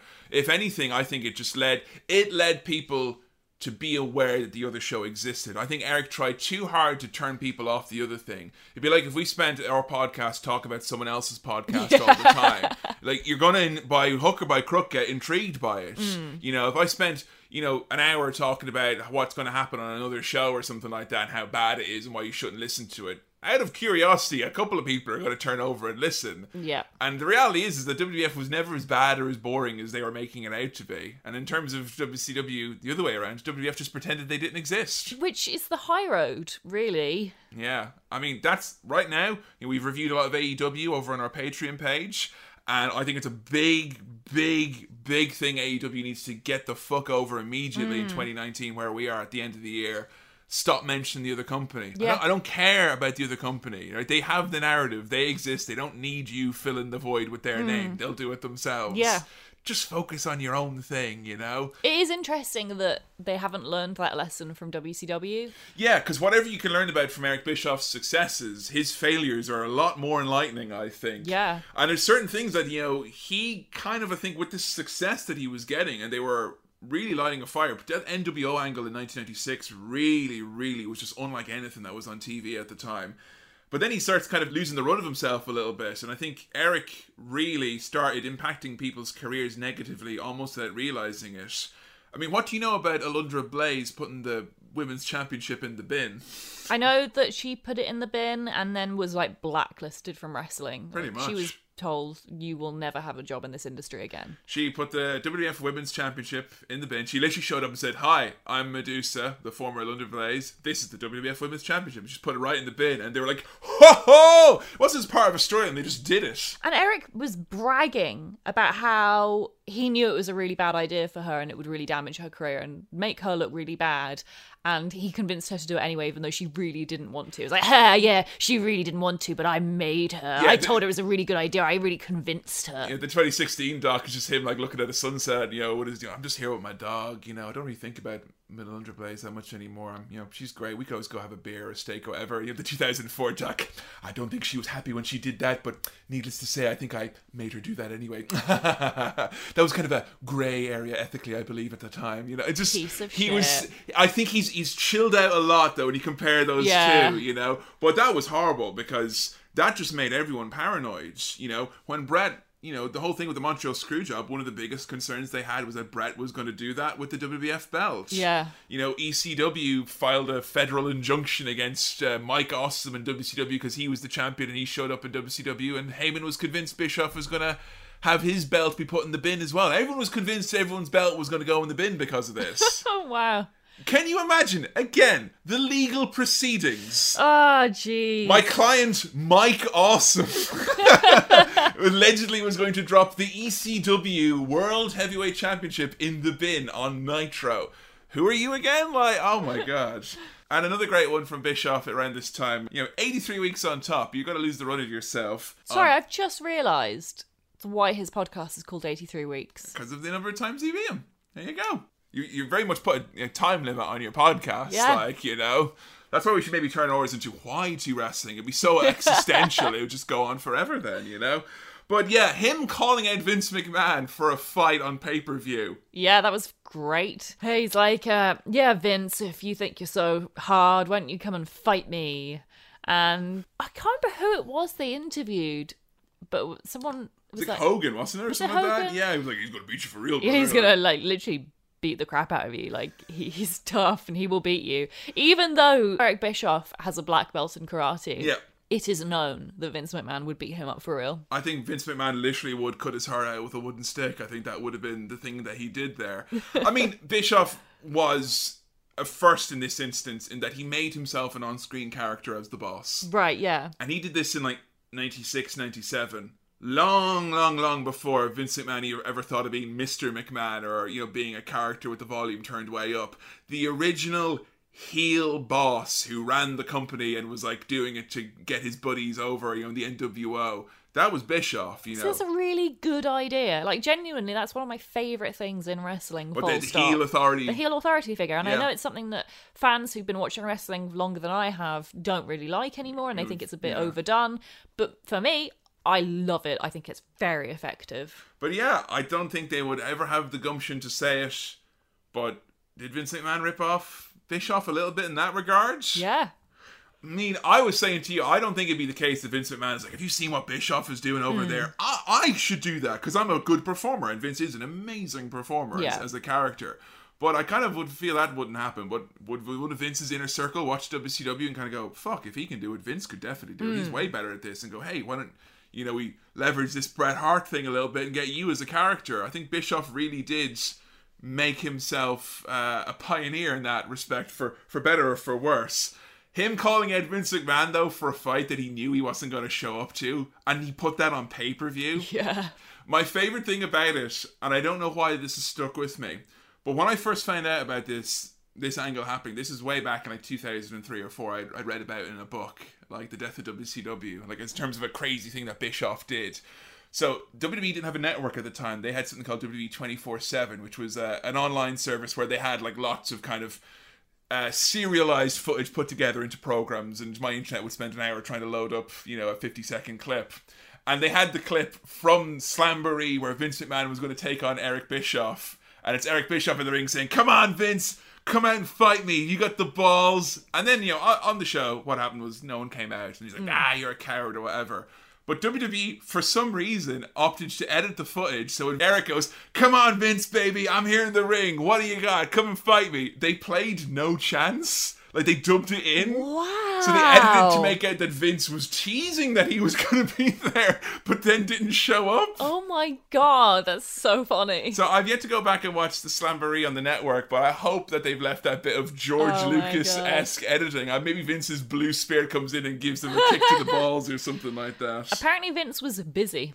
Ah, of course. And that's why he couldn't show up to fight. You know what, though? I think it's really funny because I'm sure this really pissed Vince off. Because Mm. knowing Vince McMahon and his attitude towards people who have been approached to fight and then haven't agreed to fight, Yeah. he hates people who do that. If you are like challenged, you better fucking face off and better win. Yeah, Because that's what Vince McMahon believes in. that's his kind of code. I was telling Joe recently about uh, you know a wrestler who we've seen a couple of times here and there on the podcast, Johnny Nitro slash John Morrison, Johnny Mundo, what Johnny Impact, and his girlfriend at the time cheated on him, and Vince McMahon thought that because his girlfriend cheated on him and then he didn't fight the person in question, that he was less than a man and therefore you know didn't get pushed, Yeah. wasn't taken seriously. That was just like you know, there's stories that you know Kofi Kingston he was went on a private jet with Vince once, and he's like he's chatting to Jericho beforehand saying like, what do I got to do to get Vince to take me seriously? He's just like, just fight with him, like just whatever pick whatever it is you think that he will disagree with you on. Stake your ground and fight the man, and he will respect you. And that is like again, much like Succession. It's, it's so fucked up. It's so, toxic. fucked up, yeah. Fighting isn't the only way to determine someone's value. and I do love that on the documentary they weren't like, obviously Vince McMahon wasn't going to show up on the competitor's show, just he was busy. Yeah. Otherwise he would have kicked his ass. so obviously being on top for 83 weeks, I think it got to Eric's head a little bit. There was a, a particular promo that we saw of Eric in the ring. Uh, this was actually a lot of the inspiration for the, uh, the the artwork was this particular promo of Eric talking about how good it is to be king. Could you describe this for me? Yeah, he dressed up as a king and sat on his motorcycle that was like had to be like airlifted into the ring. It was like Operation Dumbo Drop, but with a fat hog. And he sat on this motorcycle dressed as a king and bragged about beating WWE's ratings. And apparently, the next week, WWE beat WCW in the ratings for the very first time. we watched this promo, and you know, WWE with a three-hour show, there's a lot of fucking downtime. There's a lot of shit that you kind of go, why is this going on so long? You know, there's there's often times where things just feel like they've been stretched out for no reason. But the thing about the Monday Night Wars is that you know when we watched that Russo Raw for for that episode, for instance, the '99 episode. One thing you could say about it is that there was quick turnover. Stuff was happening, happening, happening because Yeah. they're worried about you switching over. And Eric Bischoff and his infinite wisdom thinking that a 15 minute promo of him with his fucking hands behind his back and his, you know, the feet up on the big hog. And the crowd, you can just hear them. They sound restlessly bored. Yeah. They sound like kids who've been in assembly for too long. And he's gone, it's not even easy to beat Vince McMahon in the ratings anymore. Now, like, honestly, who gives a fuck about ratings? Yeah, come on. No fans care about ratings. these Shawn Michaels said in one of these interviews that we watched, he was like, before 1996, I don't think I heard a single person talk about ratings in this company ever. We just like assumed we did okay. That's And what then- happens when an executive producer becomes a television character on wrestling. Yeah, exactly. Because what's he going to talk about? Like, I had a great boardroom meeting this week. And like, you know, let's go through the minutes of the latest Turner board meeting. Like, so yeah, I think Bischoff is one of those people that his heel character was so good and so watchable. We're going to talk a lot more about that in a little bit. Obviously, his actual character work, but I wondered if you saw a bit of the kind of you know we talk about characters wrestlers who kind of start to believe their characters a little bit. Do you think Bischoff kind of got a little bit seduced by his own Oh, success? yeah, of course, definitely. he loves himself. More than Vince? Yeah, I think more than Vince. I think there's a part of Vince that kind of hates himself, which I think is what makes Vince more interesting. Can I explain the part of Vince that hates himself? Yeah, like I think he hates the fact that he is a human being who has to sleep and Right. eat and go to the toilet and you know has human biological functions and has to exist in this mortal coil. Whereas like Eric Bischoff, I feel just fucking loves himself. He thinks he is God's gift to everything. And I'm saying this now as someone who has had to introduce his co-host, his partner and best friend to Vince McMahon for yucks and giggles making grown men kiss his ass on hmm. TV. And yet I would say a line that Vince McMahon would not cross is I do not think Vince McMahon would sit on a fat hog or otherwise and talk about how great the ratings were. Yeah. They'll put out a WWE Did You Know We've got a billion social media followers. But in terms of him, a character saying, We're doing real great, pal, I don't think Vince has ever actually done anything of that sort. No, he would more likely do something differently self indulgent, like have a 15 minute segment of like beautiful women in underwear kissing him or something. Or, I mean, the one time I think Vince allowed himself to do that was when he bought WCW. He's like, Right, now I'm going to get all this out of my system. but yeah, Bischoff. It was kind of like it was a bit chaotic how things were running because you just had these lengthy promos from all these guys, all of whom had contracts that were six, seven figures, all of which were saying you could do whatever you wanted, you had creative control. And Bischoff, as much as he loved talking and being out there as a character, he didn't like confrontation. He didn't like saying to someone, "No, you shouldn't do that. That's a bad. That's a bad That's idea." so funny that he didn't like confrontation when he tries so hard to make himself out to be this like scrappy, fighty underdog who's mm. like, you know, controversy creates cash. You know, he makes out as though he's this total like hard nut who doesn't fear conflict whatsoever. I mean, they burned the candle at both ends, really, in many respects, because I think Bischoff had convinced himself he was building up a great reputation with these wrestlers and all that. But I think reality, what he was doing was that he was, you know, hey, I get to ride my motorbike with Hulk Hogan. I got to drink a couple of beers before the show at Hall and Nash. You know, he was. You know, people said he was one of the boys, and I don't say that in a good way. Like, hey, he's No. just one. Like, you know, Heyman would come in and put his desk in the middle of the locker room. One of the boys. No, one of the boys. And then he wants to go hang out and party and play wrestler with him. You know, and I think that really was something that makes Bischoff a little bit cringy to watch back in these days. Is this guy who's just hanging out with all the wrestlers and Do you know what it reminds me of? Hmm. In schools, you get sometimes the teacher who wants to hang out with all the kids and like lets them all hang out with them at lunchtime and like bends the rules for the cool kids. I, there was an exact teacher like that when I was training. Like, li- literally, like, like literally, I remember going into the lunchroom and she was surrounded by all these kids, and they're like, "You can't sit with us." I'm like, "She's my uh, my colleague. I have to ask her about lesson plans." Like, you know, yeah, I totally get that. Like, kind of so this person who really by rights shouldn't be there. It is inappropriate. You're crossing a, a threshold of authority and all that. But oh, it feels great because everyone tells you how cool you are. Yeah. Like, you know. And I'm sure there's nothing better than when you're someone who's in his early 40s, like Bischoff is, having all these cool big muscle men tell you that you're the fucking shit, man. You're absolutely awesome. But yeah, Bischoff was doing great, big, expansive things. You know, anything he could stick WCW's name to, he would. He got loads of great video games out there. They had action figures that were being produced on a much higher scale. A lot more merch. You know, there's a lot of bendable WCW stuff came out because of Bischoff. Really lit a fire under their merchandise division. There was the Nitro Bar and Grill. They had their own restaurant in Las Vegas, Joe. Wow. Move over Pastamania, the Nitro Bar and Grill, baby. That's great. And Bischoff does what is he makes the meal, and then he comes down, he sits down, he puts his feet on your table and talks about how great a cook he is.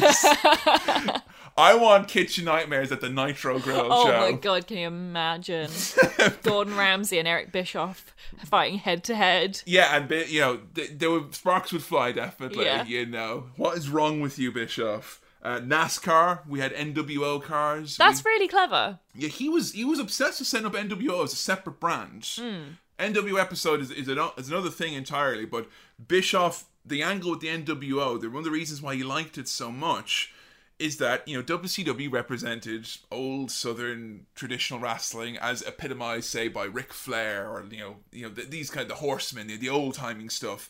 And Bischoff, on the other hand, he had the NWO which was meant to be an independent wrestling organization within WCW, and they were counterculture, leather jackets, black and white vignettes. You remember the stuff we watched with Hall and Nash, all the kind of yeah. mystery science It's thing. cool, yeah. It was the idea is that I think Bischoff really wanted to have this thing that was kind of poking fun at the wrestling company that he was meant to be running, and I think one of Bischoff's greatest regrets.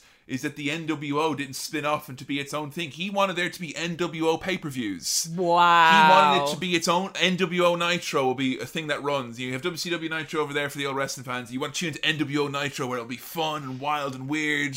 It sounds like he was really close to coming up with an idea that I have had independently. Oh yes, please tell the fans about this idea. This is this is great, folks. No one steal the game changing idea that Joe has here for a wrestling organization.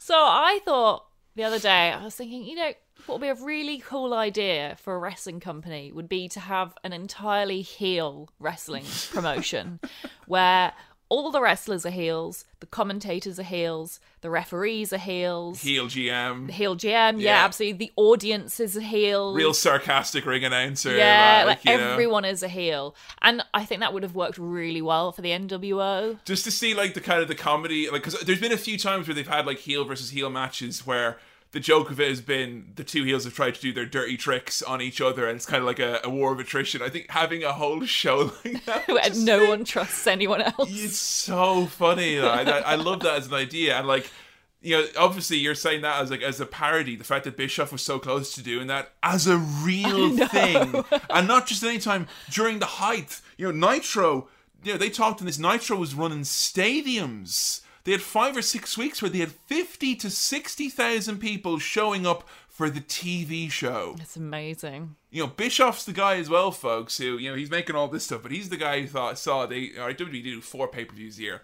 I'll do seven. And then was like, what? Seven? That's crazy. That's too much wrestling. And then he thought, well, fuck it, seven's going so well, and they're doing seven now. I'll do 12. And that's how wrestling changed forever. Thanks, Eric. Eric Bischoff also was the first person to decide, you know what? Nitro's good. Why don't we do another show as well? Why don't we also do Thunder? Let's have a second show. And thus, SmackDown was also born because WWF had to compete. Wow, I didn't realize that's why SmackDown existed. SmackDown initially existed because the, Bischoff thought the best way to make Nitro more competitive was to have more of it. And then after that, we had a three hour Nitro. Oh my god! Because he thought if we had an hour lead into WWE, well, they're already going to be with us. They're not going to switch over then. All they did was make people watch that for an hour, then switch over and watch WWE for two hours. But it's a real, like, some really bad. Like, he was the first person who found out that you cannot solve your problems of engagement by just throwing loads and loads and loads and loads and loads and loads and loads more content. Yeah. Yeah, this is a lesson that WWE seems to not really want to learn these days. Yeah. He was also quite obsessed with celebrities, Joe. yes, he obviously was influenced by Vince's idea of having celebrity involvement in WrestleMania. Hmm. But he seemed to take it one step further by having celebrities actually involved in wrestling matches themselves.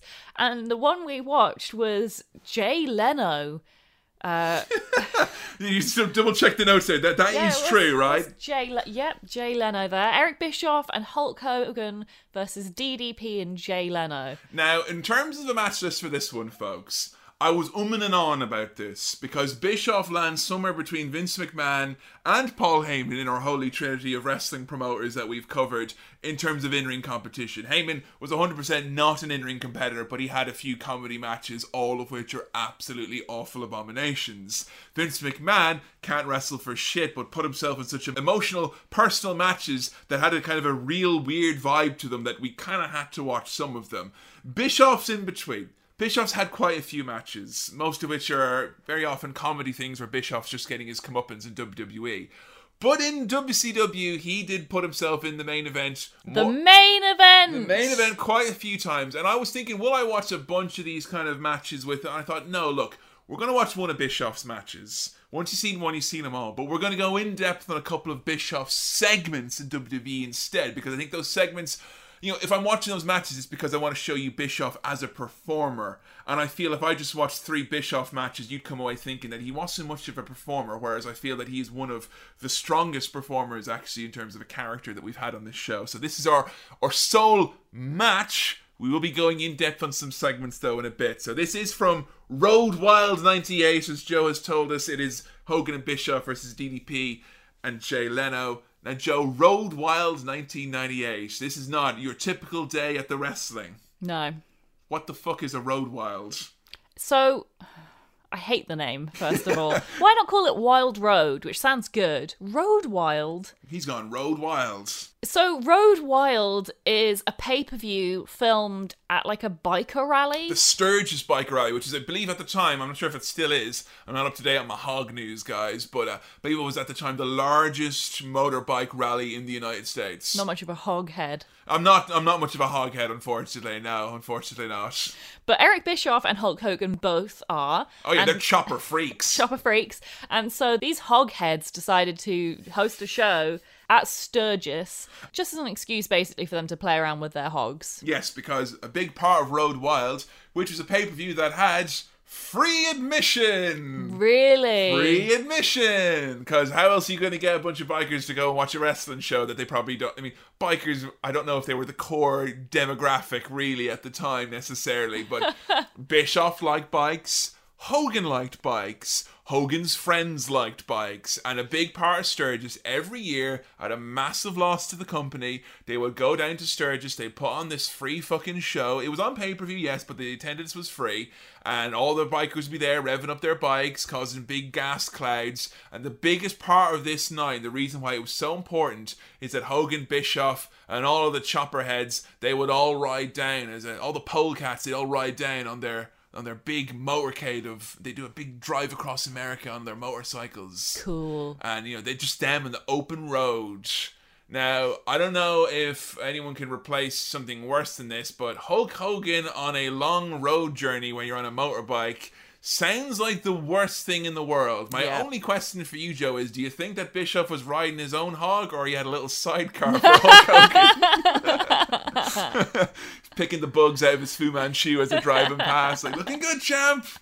Bischoff's relationship with Hogan. What do, what do you make of it? I no idea. It's uh, I feel like Hulk Hogan kept him around as like this little yeah, it just reminds me of school again. Like Mm. Hogan seems like the big bully who, you know, is very popular with everyone. And you'll always have Jimmy Hart there. Yeah. A Brutus Beefcake, or, or the disciple, I should say. his his cronies. Yeah. And it seems like he keeps Eric Bischoff around as like I don't know, like almost like the the silly kid that kind of is the butt of all the jokes, but also probably has a lot of dad's money. That's it. Like I think Bischoff had power, and Hogan. I think I think Hogan knew that he could control Bischoff to an extent. I would Yeah. say. I think you Bischoff is certainly his own man, but I think Hogan knew that he was the, the the crown jewel, so to speak, because he was the first guy who Bischoff went to, and you can imagine those early meetings. Bischoff was like, "Look, we're going to build a whole company around you," which is really what they did. You know, mm. I think he was. He was Bischoff's star player. He was the absolute be all and end all as far as he was concerned. And I think that has that has stretched long after their WCW connection into TNA and other business that they did together because they have been in business together. It's worth saying. I asked a lot of folks about the 83 Weeks podcast because I've not listened to much of it other than a few snippets here and there, and I got like around I'd say a dozen people giving me kind of lengthy essays about how Bischoff comes across. And one of the main things that people have said that he does kind of do, if there are times if there are times where he admits kind of to wrongdoing or decisions that he regrets, a lot of the times is that he does admit that he let Hogan get away with too much shit. That's you know. saying something. Which is saying something, you know, not to say that Hogan is a particularly difficult target these days. Mm. But yeah, that, that much is, is evident. So here they are, the tag team taking on DDP and Jay Leno. Uh, this course was set up when Eric Bischoff, with his synergistic ways, decided to invade the late night talk show of Jay Leno. Him and Hogan showed up. They they roughed up Jay Leno. They took over the Tonight Show. Which, in terms of cross promotion and all that, I mean, WWE could only have dreamt of having that level of exposure. No, right? It's so funny to think that like WWE has so much star power and influence. Like they're a billion dollar company now. Mm. Couldn't get in the door then. and like, but they, even today, they wouldn't be able to do like a crossover like that. No, this is like in terms of star power, and we, we mentioned just casually Rodman and Malone there. You're talking about two of the star players of two of the biggest basketball feud of the 90s at the time in the playoffs, and like the next month they get them for a pay per view to wrestle each other. It's dog shit for us to watch, but if you were a wrestling fan who had a passing interest, if you'd seen fucking Space Jam or whatever, like I, mm. you had a passing interest in in basketball. That's huge. It's so huge. And it's particularly clever because of the reason he did it, which was that he wanted like mainstream sports publications and like mainstream news segments to cover wrestling more often. Yeah. And he realized the only way they were going to talk about wrestling was if he included mainstream celebrities, like make it a talking point. And it worked. I mean, it didn't work with David Arquette, for instance. We talked about that in our Vince Russo episode. I mean, how that was an idea along the same lines. Like, well, yeah, we'll get movies talking about wrestling. Bischoff got you know sports talking about wrestling, and he got entertainment talking about wrestling when he did this Jay Leno thing. You know, Bischoff gets to rough up Jay Leno, put his feet up on the desk, and you know he even like ran his own version of the Tonight Show. He had a nightcap with Eric Bischoff. You know, he, Wow. he do the fake you know talk show thing, and it was it was really really great. Like that they managed to pull that off. I mean, you know, the same year Vince McMahon showed up on Conan O'Brien, and all he did was make really bad taste jokes about Ted Turner's depression. So That's you know, yeah, and that you know that's a really valid point because Eric Bischoff is a is a very charismatic man. Hmm. Like he genuinely is very convincing, very persuasive. He's you know quite charming. He's a very good public speaker. Hmm. Whereas Vince is a bit weird. one like I think one on one host and person, I think no one can come across as badly as Vince McMahon. Yeah. Like in that environment, you took a Vince with Bob Costas, as though we talked about that. You're shut your goddamn mouth. You're slapping papers out of Yeah. people's hands. You know, anytime Vince is one on one with another interviewer, he comes across as a fucking monster. Yeah. You put Bischoff there at one person, he he's charming. Yeah. You know, he, he, it's annoying how charming Mm. he is. You know, the amount of times where I sat down to watch an interview with Bischoff, I'm like, yeah, go on, get him, get him, and I go, oh, I didn't think about it from that point. of view. you know, like just Bischoff, he's a slippery motherfucker. He is, yeah. So yeah, we've talked really at great length now about why this was a good idea. And now let's get into the match itself, aka why this is a bad idea. There was something very grim about when Eric Bischoff and Hulk Hogan came out, who was in their entourage. Oh, don't remind me. That's what you hear for this entire match, by the way. Until the Yeah. bikers get bored and they start and they or they run out of gas. Like there's a heavy smog Yes. above this arena, folks.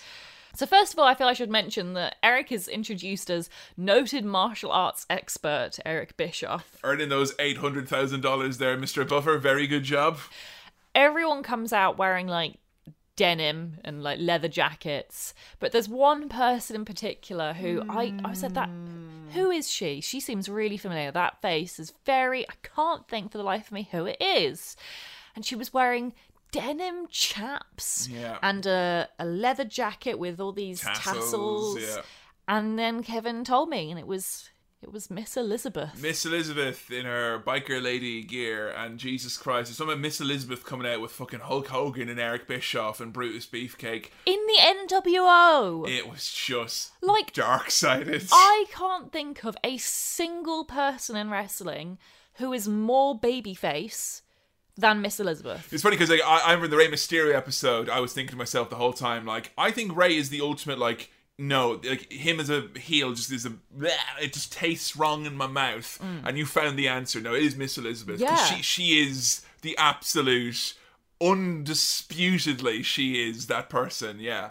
Like so strange. I don't know why you'd want to have Elizabeth associated with Hulk Hogan as a bad guy when she, all she's doing is just like, hi, she's smiling. She's doing the same thing she always does. Oh boy. So strange. And Eric Bischoff comes out wearing an NWO t-shirt tucked into an elasticated sweatpants waistline. It's uh, not a good look. Wasn't I wearing that when we painted our upstairs room? Yeah. Like, that's that's the exact clothes I wore. Comfy around the house. Slightly too big wrestling t-shirt and elasticated trousers with poppers on the side. What's the big deal? Yeah, I, I actually it was really funny because you know Bischoff in a lot of his other matches he wore the the gi, which is such a better look. Like, and this is like you know Sunday afternoon Bischoff, like you know kind of mosey down to the shops, like and Yeah. go to IKEA the following day. We're then introduced to the Tonight Show team. Jay Leno, who looks bored, Diamond Dallas Page, and Kevin Eubanks, who is the band leader, and he's got a set of arms on him like a fucking brick shit house Right, okay. the introductions for this team were slightly ridiculous. Ladies and gentlemen, introducing at this time the king of late night, a man who has trained hard and is ready. Jay Leno! You heard it here tonight, folks, at the start of the hour. He's trained hard. He is ready. Well, I fucking hope so. He's in the main event.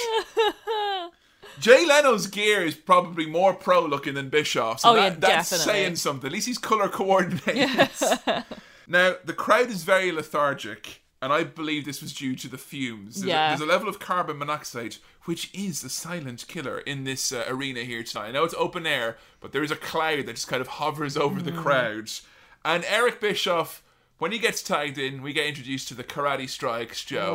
Oh, he fights like a sibling that doesn't want to get their hands dirty. Like, eh, eh, what is it? kicking and like a sibling who from realize afar. is a sibling who's realized they're too old for this now and just, just, just wants to go through the motions a little Yeah, bit. protect the face. Is he the worst in-ring performer that we have seen on the podcast so far? No, because Vince Russo was worse. Oh, of course. I forgot about Vinny Roo. Jeez, I completely. I didn't go. There's uh, Vince. There's Heyman. There's no one else. So is he's better than Vinny? Oh, he's definitely better than Vince Russo. because he didn't get concussed in any of these matches. Is Yeah. of interest. But um, I And think, like his kicks are pretty good. yeah, Like he cannot hit for shit, but his kicks are okay. I did like you know. The, the compare and contrast because Bischoff was in the ring more than you'd think in this one, folks. And he was in the ring with Jay Leno. It was serious kid glows there. And he was in the ring with DDP. You know, he's laying in the strikes a little bit heavier. There's a certain trust once you've fucked another man's wife that he allow you to be a little bit more snug with them in the ring, like. And I do like that they are trying to put over both Leno and Bischoff in this match on commentary. We have got a very unwilling Bobby Heenan and Tony Schiavone saying things regards to Leno like, this guy's impressive. He's played sports. Holy shit. And like Eric Bischoff, who Tony Schiavone is like, guys, I gotta admit it, I'm really impressed by the performance of Eric Bischoff. It's really impressive. you you know, like if if Vince ever wrestled, or if you know Shane wrestled back in the day before he was kind of serious, you know, the announcers would always put over the ludicrousness Yeah. of this non-wrestler being in the ring. Like he's in the ring, Jay Leno with DDP and Hulk Hogan, and they're making out that he's yeah, no, he's, he's this is all right, this is fine, Carrying the match, yeah. he's doing pretty well. Ring general over here. What did you think to uh, Jay's performance Oh, the match? awful. He throws the worst punchies. What, what makes it so bad? His punch or Eric Bischoff's sell, which is like a Jenga tower being moved from one table to another and then being dropped afterwards. I, I feel like Eric tried to sell in the way that, like, you know, Vince kind of tries to sell. You know, it does it a bit too much and not enough at the same Mm. He time. tries to kind of flip over, but he can't quite make it all Yeah. the way. You know, it's like Jay. I don't know if you noticed in the match when he did any spot, like when he put you know someone in the arm wringer, or he you know, he did the punches. He did everything almost in slow motion, or he stood still like in Mm. the ring, and that was because all the assembled media were there to take pictures of him. Right. So most of the reason why Leno was in the ring for as long as he was was so they could get enough pictures so they could then put it in your know Time magazine and stuff like that. So he'd be in the ring there for ages going Hogan, come on, hit me, and Hogan's like. Oh, I'm gonna hit you, brother. And he's like, "Come on, then, hit me. Oh, I'm gonna hit you, brother. You're bald. You got a big chin, brother. Come on, come on." He just stood there chatting like. We got the worst punch ever Followed up by Kevin Eubanks doing the Diamond Cutter because neither DDP nor Jay Leno opted to do it in this match. Leno and DDP win a longer than you'd expect it to be match. Yeah, it's not good. It's not a good day at the office when you got to watch Hulk Hogan wrestle and Jay Leno. Uh, I mean, sorry, we didn't really have much of a chance to, to, to bury old Jay Leno, but I will say, regarding you know, Monica Lewinsky and all that, Jay Leno, he's a bit of an old toxic public discourse there. Uh, you know, did you see on Last Week Tonight when they did the kind of rundown of all the jokes that Jay Leno made about Monica Lewinsky back in the day? Yep. Yeah, if you want a little bit of a refresher, he was a fucking cold blooded, folks, let's just say. Piece of shit. So I was kind of hoping to see Jay Leno get beat up a little bit more because I'm Team Coco till I die. But uh, yeah, uh, my only ask, my only questions for you are this: firstly, your star rating for this match. Oh God, zero stars. Zero stars. Yeah. I.e., bad, no value. Bad match. Do not watch this match. Even if you're curious to see Jay Leno wrestle. I mean, fine. If you want to see Jay Leno wrestle, watch this match, I guess. Yeah. And you're not going to see any wrestling. Now, if we were to do this in modern, obviously 2019 late night in America serves a much different purpose other than slut shaming like it did back in the late 90s with uh, Jay Leno. It's a much different uh, atmosphere now at late night. So I was to ask you, Joe, if you were to include a late night personality into the sport of professional wrestling, who would you book and why? I feel like John Oliver would be a good pick. I feel he understands wrestling Yeah. better than most. That's true. But that being said, I think my pick would actually be Stephen Colbert because he is a oh. very physical comedian. Oh. That's true. He's very fit. And so I think he could like maybe keep up the the pace of a wrestling match better than other late night talk show hosts. I see. He's got the stamina. Like. He's got stamina, yeah. It's interesting because uh, we Joe were talking about this the other day. Joe said he can do mime, so he can wrestle. Yeah, I mean, mime is wrestling. and we need that mime character more than wait no there is mime characters what am I talking about Chikara's got us covered on that front I was going to say yeah John Oliver very very good idea but I want a stipulation match like you know say if Hogan and Triple H win the match you know they get to go and have the main event of Crown Jewel. And on either side you got John Oliver and Sami Zayn. And if, they, if the pinfall takes place in the middle of the ring and John Oliver and Sami Zayn win they have to unionize you know? Them's the rules and Hogan and, and Triple H like no! No! And Prince Salman is like, ah! So, yeah, just thought we'd uh, spend a little moment there going through a little bit of uh, Eric. I mean, this was Eric at his peak. This is 1998. They're winning the Wrestling War 83 weeks in a row. You know, things are going his way. But the thing about Bischoff is that he did, as we say, get seduced by his own success. There are a lot of stories, a lot of rumors about Bischoff, of so many of which that he completely denies, about some kind of weird shit that he was doing. He was becoming quite obsessed with the idea of beating Vince McMahon, and not just beating him, bankrupting him. Do you reckon this all leads back to his failed interview where he had to sell the broom and humiliated know, himself right? in front of Vince? This is payback. And I'll have my own company, and Vince will have to audition. I'll make him sell the broom. and you know what? I bet he'll do the best goddamn. Vince McMahon could sell a broom. Oh, yeah. tell you. So yeah, I mean, there were these meetings that he would call. And it's like I, all the talent are being brought in. You know, WCW is the type of place where they had like hundred wrestlers on the roster. They'd use like thirty of them at a time. Wow. We mentioned the Randy Savage episode. His brother got a six-figure contract for three years. He never showed up. you know, Sandman became a millionaire because of Eric Bischoff's hiring practices. There was big money going around. Yeah. He calls this big team meeting with 100 people, and he's like, literally, hey guys, um, I'm going to put Vince McMahon out of business. I'm gonna I'm gonna put the WWF into bankruptcy. We're going to destroy them. So we're not just going to beat them in ratings, but we're actually going to destroy them. You know, he had a lot of real personal issues with big names like Ric Flair, for instance. You know, Ric Flair, who he had essentially banned from appearing on WCW and was suing him because he said that he was breaching his contract. Calls a team meeting, says, "Hey everyone, just want you to know." That Ric Flair never drew a dime in this business. The only people who've ever made any money in this room are uh, Hulk Hogan and maybe Roddy Piper and maybe Macho Man. But uh, yeah, Ric Flair's never drawn a dime in this business, and I'm going to make him homeless, and his children are going to have to live on the streets because I'm going to destroy him. All right, have a good show, everyone. Bye. What the fuck, like? Big yikes. Big yikes. Eddie Guerrero alleged in his time that uh, Bischoff threw hot coffee on him once. Backstage. Really? Bischoff.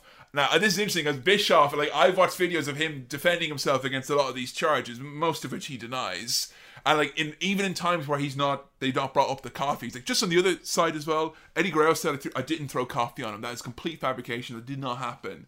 But, like, you know, there was an element of the inmates running the asylum a little bit. You'd have people who come out and cut promos about how bullshit everything was. Right. Eddie Guerrero came out with a cup of coffee and threw it at himself. Go, I threw coffee on myself this time. I've saved you the bother, Eric. I'm off, I'm out of here. There was some really weird shit. I was finding it very hard to explain to you. We watched the segment where Ric Flair is brought back to the company after Bischoff tries to sue him. And he's literally like tears in his eyes, like, You're a son of a bitch! You're a piece of shit! You're a scam! You're a liar! And Bischoff's like, Your history! You're f- I'm gonna get rid of you, you're fired. And like that was kind of real life, but then they were also doing a match that Sunday. So strange. Like we talked about Vince stirring the pot Yeah. between Shawn and Bret and making people fight. I think Bischoff did that with himself without Yeah. realizing it. He got himself worked into a shoot, brother. Yeah. or a shooting a work. I'm not sure.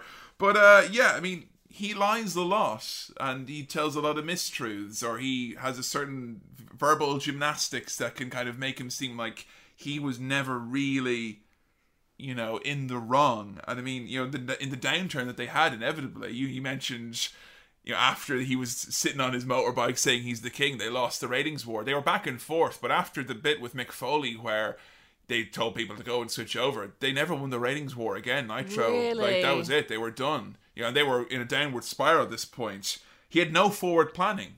We we've covered the one person, the one young upstart in WCW who was made in WCW. That's Goldberg. Mm. No one else Wow. you know, and we think WWE's got a problem with building young talent. At least they've got a show for them. Yeah, you yeah, know, yeah. In NXT, but he's asked about this in the documentary, and this is in 2016. He's like, "Yo, you you fucked up pretty bad here? Would you have done things differently?" He went, "No, I did everything perfectly. I'm right always. I wouldn't change much." And I really felt at the time I had no reason to build anyone. I had no reason to look and say, "Let's elevate this guy," because I thought my bench was full of stars. And they were, but all those stars were in their late 40s. He's fucking. This is, I think it just maybe shows as well that like he he didn't understand the industry as well as he thought he did. Like I, I think mean- a lot of people who've worked in wrestling for a while would have known when you reach around the age of forty, you have to sort of wind down. Yeah, he would have surely because Hogan. I remember he spent most of '99 and late '98. He had a knee problem, you know. Which, yeah, of course he did. He's fucking Yeah. Hogan. Like he's old, you know. Even in the '90s, he was old, and I think he was very, very much exposed as like, yeah, he knew enough to change things, but he didn't know. I think he knew enough to know how to kind of keep things up on that high level. He took something that was, you know, losing double digits, and it was a double digit million dollar a year company, and he turned it into a triple digit million dollar a year company that was making double digits of profit. You know, so he was successful in that regard. He expanded massively, very, very quickly. But I mean, you look at something that he claims that he had a beautiful arc for the NWO. I tried to explain to Joe the the arc of the NWO. There was three members at the start. At one point, there were thirty seven members. Blech. There was the NWO. There was NWO Hollywood, NWO Elite, NWO Wolfpack. There was NWO the Latino World Order. There was the NWO 2000. And here's the best thing about it as well. He didn't even come up with that idea. Yeah, I heard he stole it from Japan. Well, he had a mate, Sonny Onoo, who had a connection in New Japan Pro Wrestling, and New Japan Pro Wrestling did an invasion angle almost identically to the NWO, where it was a group of renegade wrestlers that were sleeper agents within the company who had been sent in, it felt like, to destroy it from within, and they acted as a separate entity. Right. So yeah, it was the UWFI in New Japan Pro Wrestling. It happened in the early 90s. And as has become a recurring trend on this podcast, if it's something that seems innovative in the world of wrestling, it was originally ripped off from Japan. Yeah. Uh, of course, the little known Japanese podcast of How to Wrestling that we ripped off shamelessly that no one knows about yet. Uh, hopefully, no one will figure that out. Uh, you know, we made it work over here, brother. It's ours now. So, yeah. Uh, that, that is a bit of a recurring thing in wrestling. And they were not open about that at all. And Bischoff has been a bit slippery about that fact, I think. I feel as well. It's like you know, it, this does happen a lot in wrestling, but I feel like unlike where Vince has taken stuff from Japan without maybe meaning to, because he's just he doesn't really watch wrestling. Yeah, he's filtered stuff from his Yeah, guys. he's yeah. just been told stuff by other people who do watch wrestling. Yeah. But like Eric Bischoff, I am pretty sure would have known this himself Mm. and probably would have directly been responsible for stealing any ideas from Japan. Because why would anyone find out about a New Japan show all the way over there? Like, no one's gonna watch Japanese wrestling, yet alone old Japanese Yeah. wrestling. Like, so yeah, I mean, I think he thought he was pretty safe there. But Bischoff has this is a big criticism about him. He has one idea, Mm.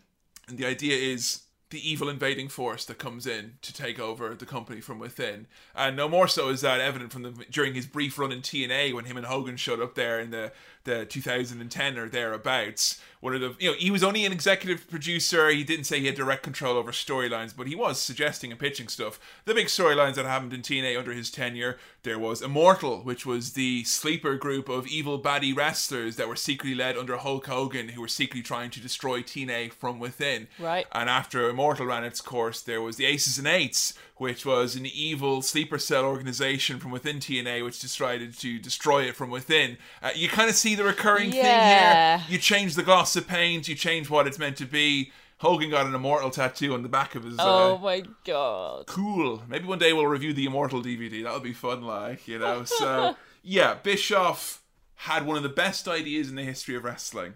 That wasn't really his idea, but he gave it amazing branding, the black and white, all Oh that. yeah, very know. good branding. We talked a lot about that in the Scott Hall episode. Mm. That kind of vibe, that look, very cool. Even now in 2019, you know, a lot of the stuff has been overdone. Don't think anyone's gotten the kind of the visual. This thing looks different and like its own special thing. You I mean, know? the Shield kind of did that, didn't they, Yeah. when they first debuted? the handheld camera. Yeah. Something that Joe and I have been enjoying on Raw recently, but that has disappeared in November 2019. It was the Authors of Pain with their sit down interviews. Yeah. You know, in the black room, it looked different. You know, I mm-hmm. think that's something where wrestling should maybe take a bit more from. But yeah, Bischoff, he says he wouldn't have changed much, and then we cut to loads of people talking about the utter chaos. They would be going live on TV. There was no format sheet. They wouldn't know what they were doing. They changed their mind. You know, Scott Steiner's walking around with a fucking tiger doing whatever he wants. You know, it was absolutely mad. And then comes the thing where they said right WCW was fucked because there was a corporate structure in place that meant that WCW could never be successful. And I don't know what your thoughts were about this. That Bischoff had this theory that there were executives within Turner who kind of wanted to sabotage the company hmm. and like see it fail from within. I'm not sure it's going to be a case of people sabotaging the company. I mean, we had a bit of a chat about this when we were watching the documentary, and that WCW by this point was losing what. He made something that was very unprofitable to being incredibly profitable, and then it became incredibly unprofitable. Yeah. Like, not to say he wiped out the good that he did, but it was kind of did, though. he was hemorrhaging money, like, because once the company was bigger, all it had then was a- More loss. more loss, a bigger place to. Surprisingly, the Nitro Bar and Grill didn't last to get its Michelin star, like you know. Gordon was busy with a bed and breakfast in Dorchester. He didn't wasn't around to save it in time and give him their wireless devices. but yeah, I mean, I would have thought, you know, green's green. Like, you know, they talked to Harvey Schiller and a lot of the presidents and the executives, and they were like, yeah, they go around the table and we'd say WCW's made like a hundred million dollars, and they'd roll their eyes and stuff like that.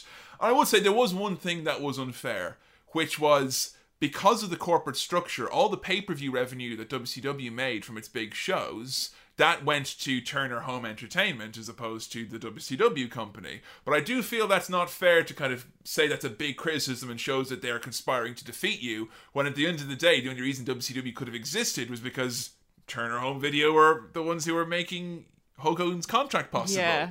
So I think they picked a few choice moments to say the corporate structure with the ad sales made it impossible for WCW, but that same corporate structure is the only reason. Like, why was Nitro able to get the edge on WWE? Because they own the network. Yeah. They could say, go two minutes early and two minutes late. Vince had to ask USA, could you please let us do this? You Yeah. know? They, you know, they had all these advantages because of this corporate structure. To say that that corporate structure was the reason that they, they were unsuccessful No. you know, Bischoff's ability to navigate that Wild West, that jungle of a fucking corporate structure and make it pay for itself and whatnot, yeah, that's admirable, but it didn't destroy it, it helped it. And then comes a merger, which is Turner merging with AOL Time Warner, and everyone says it's not Vince Russo, it's not Eric Bischoff. What ultimately killed WCW was this merger because Ted Turner was the main guy was you know holding back the negativity of his board not wanting there to be wrestling anymore and all of a sudden Ted Turner he's not as important because they've merged with a much bigger media conglomerate that itself is composed of already several merged companies so WCW was no longer really that interesting for them. You know they spent 99 and 2000 having constant problems with them saying they had to have standards and practices So you've got bra and panties matches and all this stuff happening over in WWE, and they're told in WCW you can't say hell or damn or you know they they felt they were being censored and stuff like Right. that. And again, there was more problems that were at foot there. Bischoff actually got fired in 1989. He was told go home.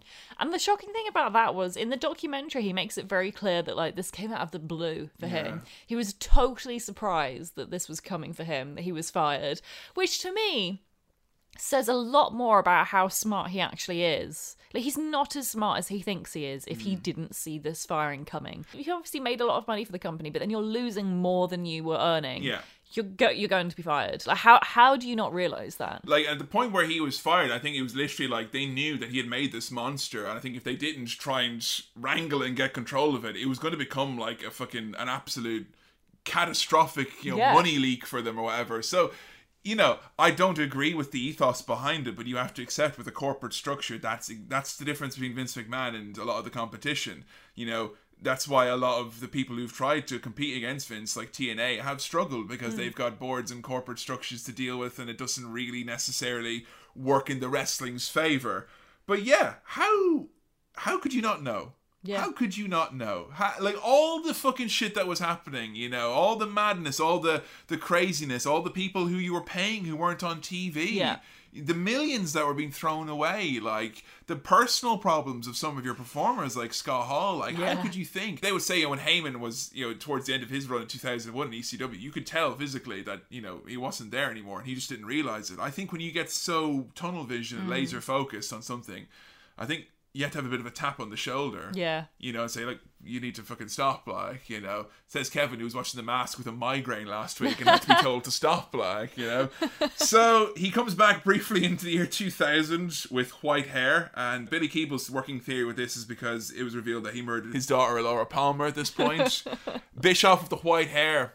What do you think? I like it. It really suits him. yeah, I- With the I- dark eyebrows, it's it works well. It's a very, very good look. I did like that he dyed it back when he went back to WWE because Mm. Oh, yeah. he was like he wanted people to remember him as the classic Eric Bischoff character. But yeah, as we talked about, you want to hear about the real bad times in the year 2000 of WCW? There's a Vince Russo episode for that, folks. Plenty of information there. Needless to say, it didn't go well. People got sued. Hulk Hogan left the company. Bash at the beach. Bad times, and Bischoff was gone from the company. Until the second to last episode of Nitro, before the company was gone out of business, Bischoff rings in and he's like, Guys, just want you to know everything's going to be okay because me and Fusient Media Ventures, we're looking at WCW. We're going to buy the property. It's going to be a new WCW. It's going to be fresh. It's going to be innovative. We got all this great money and talent behind us. It's going to be amazing. And then they find out that they can't get TV as part of the deal, so they back out, and Bischoff is no longer able to buy WCW, and Vince buys it for two million or thereabouts. Bischoff claims it was worth twenty bucks without TV time. Wow. Were you surprised that Bischoff would have actually taken the step to try and own the company, as opposed to just being you know, an executive or a, a guy No, doing a job? I'm, I'm not surprised. You think he really thought that he could have saved it or made it better or something? Yeah, I think he he thinks that. is he really deluded. Or i mean like because i mean i don't know when's a good time to bring it up but one of the first things that joe said to me when we were doing this episode you were like he's got a ted talk. Joe was obsessed with this because the title of this ted talk was so interesting. And i said to joe you know he's a you know he's a you know like Heyman he changed the game you know he beat vince you know he's a he's a very very kind of flashy figure you know he had some big ideas he changed wrestling. And the title of the ted talk was something really like what was it It was how the news media playbook is stealing from professional wrestling. oh Which now, is like, yes, that is a great subject. They absolutely are. I mean, we talked on our double Donald Trump episode about how wrestling has influenced like sort of mainstream culture. And, and politics and really. politics, uh, let- absolutely, yeah. we'll say from the outset spoilers if you want to watch eric bischoff's excruciatingly bad ted talk Oh, it's so bad. but i like to think that we did a lot better fucking job than he did about talking about Yeah. it Oh no, it was awful, and I was really excited for it as well because I, I love I love TED talks. Yeah. Mm. I watched Titus O'Neil's TED talk. It was amazing. It was, what was so uh, good. titus's one about it was about how he grew up basically with a single mother who was um I don't know if you know about his the situation with his i know he had mum. a very very hard She, she was upbringing. raped when she was about uh, eight years old, I Yeah. think, and she raised her kids up from like a very young age uh, on her own. And he talked about growing up like that and living in poverty and how he he became a successful businessman from that Oh, background. it, it wasn't the title of why you should never, ever, ever try and shake your boss's hand. That was a different title. That was a No. TEDx, I think. He Yeah, did. yeah. yeah, yeah. But this one by Bischoff was fucking awful. He starts off, he comes in, and he tries to be like classic heel Bischoff. Yeah, and this is really bad because we watched this before we watched any of Heel Bischoff stuff, and it's like he comes out like with this whole kind of watch the master at work, folks, and we proceed to get some of the worst heel work ever. And I was like, Eric, Joe's meant to be impressed by you. No, not like this. He tries to display an example of cheap heat, and it goes horribly wrong. The crowd are not into it. It's a TED talk, for fuck's sake. Yeah, it flashbacks to a lot of student comedy gigs I hosted Yeah. in Lincoln. My God, it was someone just coming in going, "What would be really great if I really riled up the crowd and this half hates me and this half thinks I they, they know what I'm doing." They kind of he tries to do like a really high concept Stewart Lee. I'm going to spit the audience. Instead, he just goes out and he makes the entire audience go. Who is this man and why is he making fun of our town? And then he proceeds to give a really long winded non explanation of his point, which is that news media has stolen the concept from wrestling, which is it should make you feel things, not think things. Hmm. Which is a very, you know, he he knows what he's talking about. That is true. that is wrestling. That is absolutely wrestling, wrestling. and that is modern news. And that is like what Bischoff said. His whole ethos was with WCW. He wanted to make you th- not to make you think about it being real or not. He just wanted to make you feel like this could be real because mm. this, you know, what's happening here is so out of control and so unpredictable. This this will just give me the the actual instinctual reaction that it mm. is real. And it's using emotion instead Yeah. of brain. It's very very important. he he posits that once you start thinking about things, you're not feeling anymore. Which yeah, I totally yeah, I can, I can agree with that, and I understand where he's coming from. But the way he explained it is really bad and long-winded. He does a very bad job of explaining his point. It's just awful. It reminded me so much. I feel really mean to say this because, like, you know, having been a teacher for for a few years, I can tell you it's one of the most stressful, hard jobs in the world. And if you're involved in the world of teaching, absolute solidarity. It's a fucking tough old job. And one of my first ever things I did in teaching was I went to do an observation. You you watch other teachers do a lesson. And you know, if you're being observed when you're teaching, it's it's a scary thing because you think, oh, straight away you're under a magnifying glass. And if a student comes in to observe you, you kind of feel like you have to give them a little bit of a show or show them kind of like, right, this is the next generation or whatever. So I was like, look, I'm just here to, to watch. I'm just here for the day. Like, please, I, just show me what you do. That's it. All is. And he was like, oh, well, I didn't have anything actually planned for my lesson today. And he goes, but I'm going to do some jazz teaching.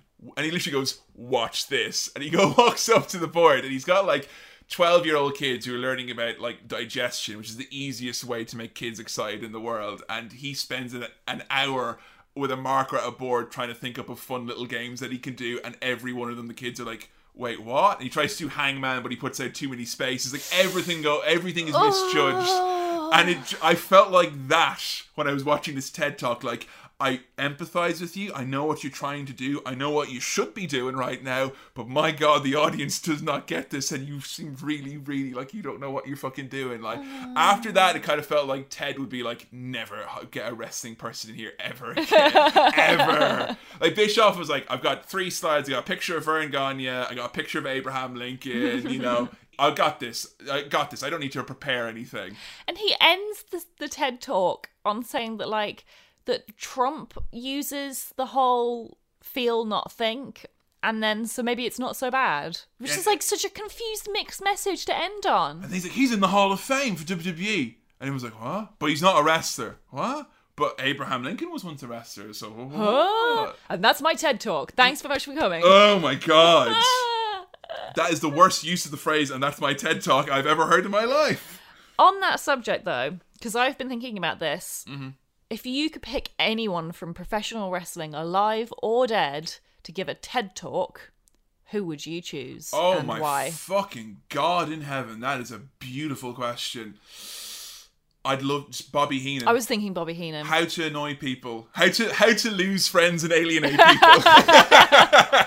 I think William Regal would be Yes, very yes, interesting. I think. Vince McMahon would be fascinating. I don't think no, because I don't think Vince could actually You don't think he'd do it? I don't think Vince would be comfortable enough to actually do it. You know, hmm. he's too too much of a like. Even Stephanie, I think I wouldn't want her to do it because she'd do it too corporate. Like, you Yeah. know, you want to think about people who've got like, who've got a real heart for it and a real ability to connect with people. what about Shane? Shane, yeah, maybe. I mean, Heyman, I'd really be interested. in Heyman would be amazing, You yeah. know, I'd love to hear Becky Lynch. You know, Really? That's an just because you one, yeah. Becky Lynch is like literally like someone who's just completely like she's grabbed the zeitgeist by the horns at the Mm. moment. I'd love to, you know, how how to make a name for yourself by Becky Lynch. That I would be fascinated by. But honestly, if you had asked me this question before all of this, Eric Bischoff Yeah. would have been in my top three, and now he is not. You know, so it's Titus O'Neil, Bobby Heenan, Becky Lynch, or the, the the golden trio as far as I'm concerned.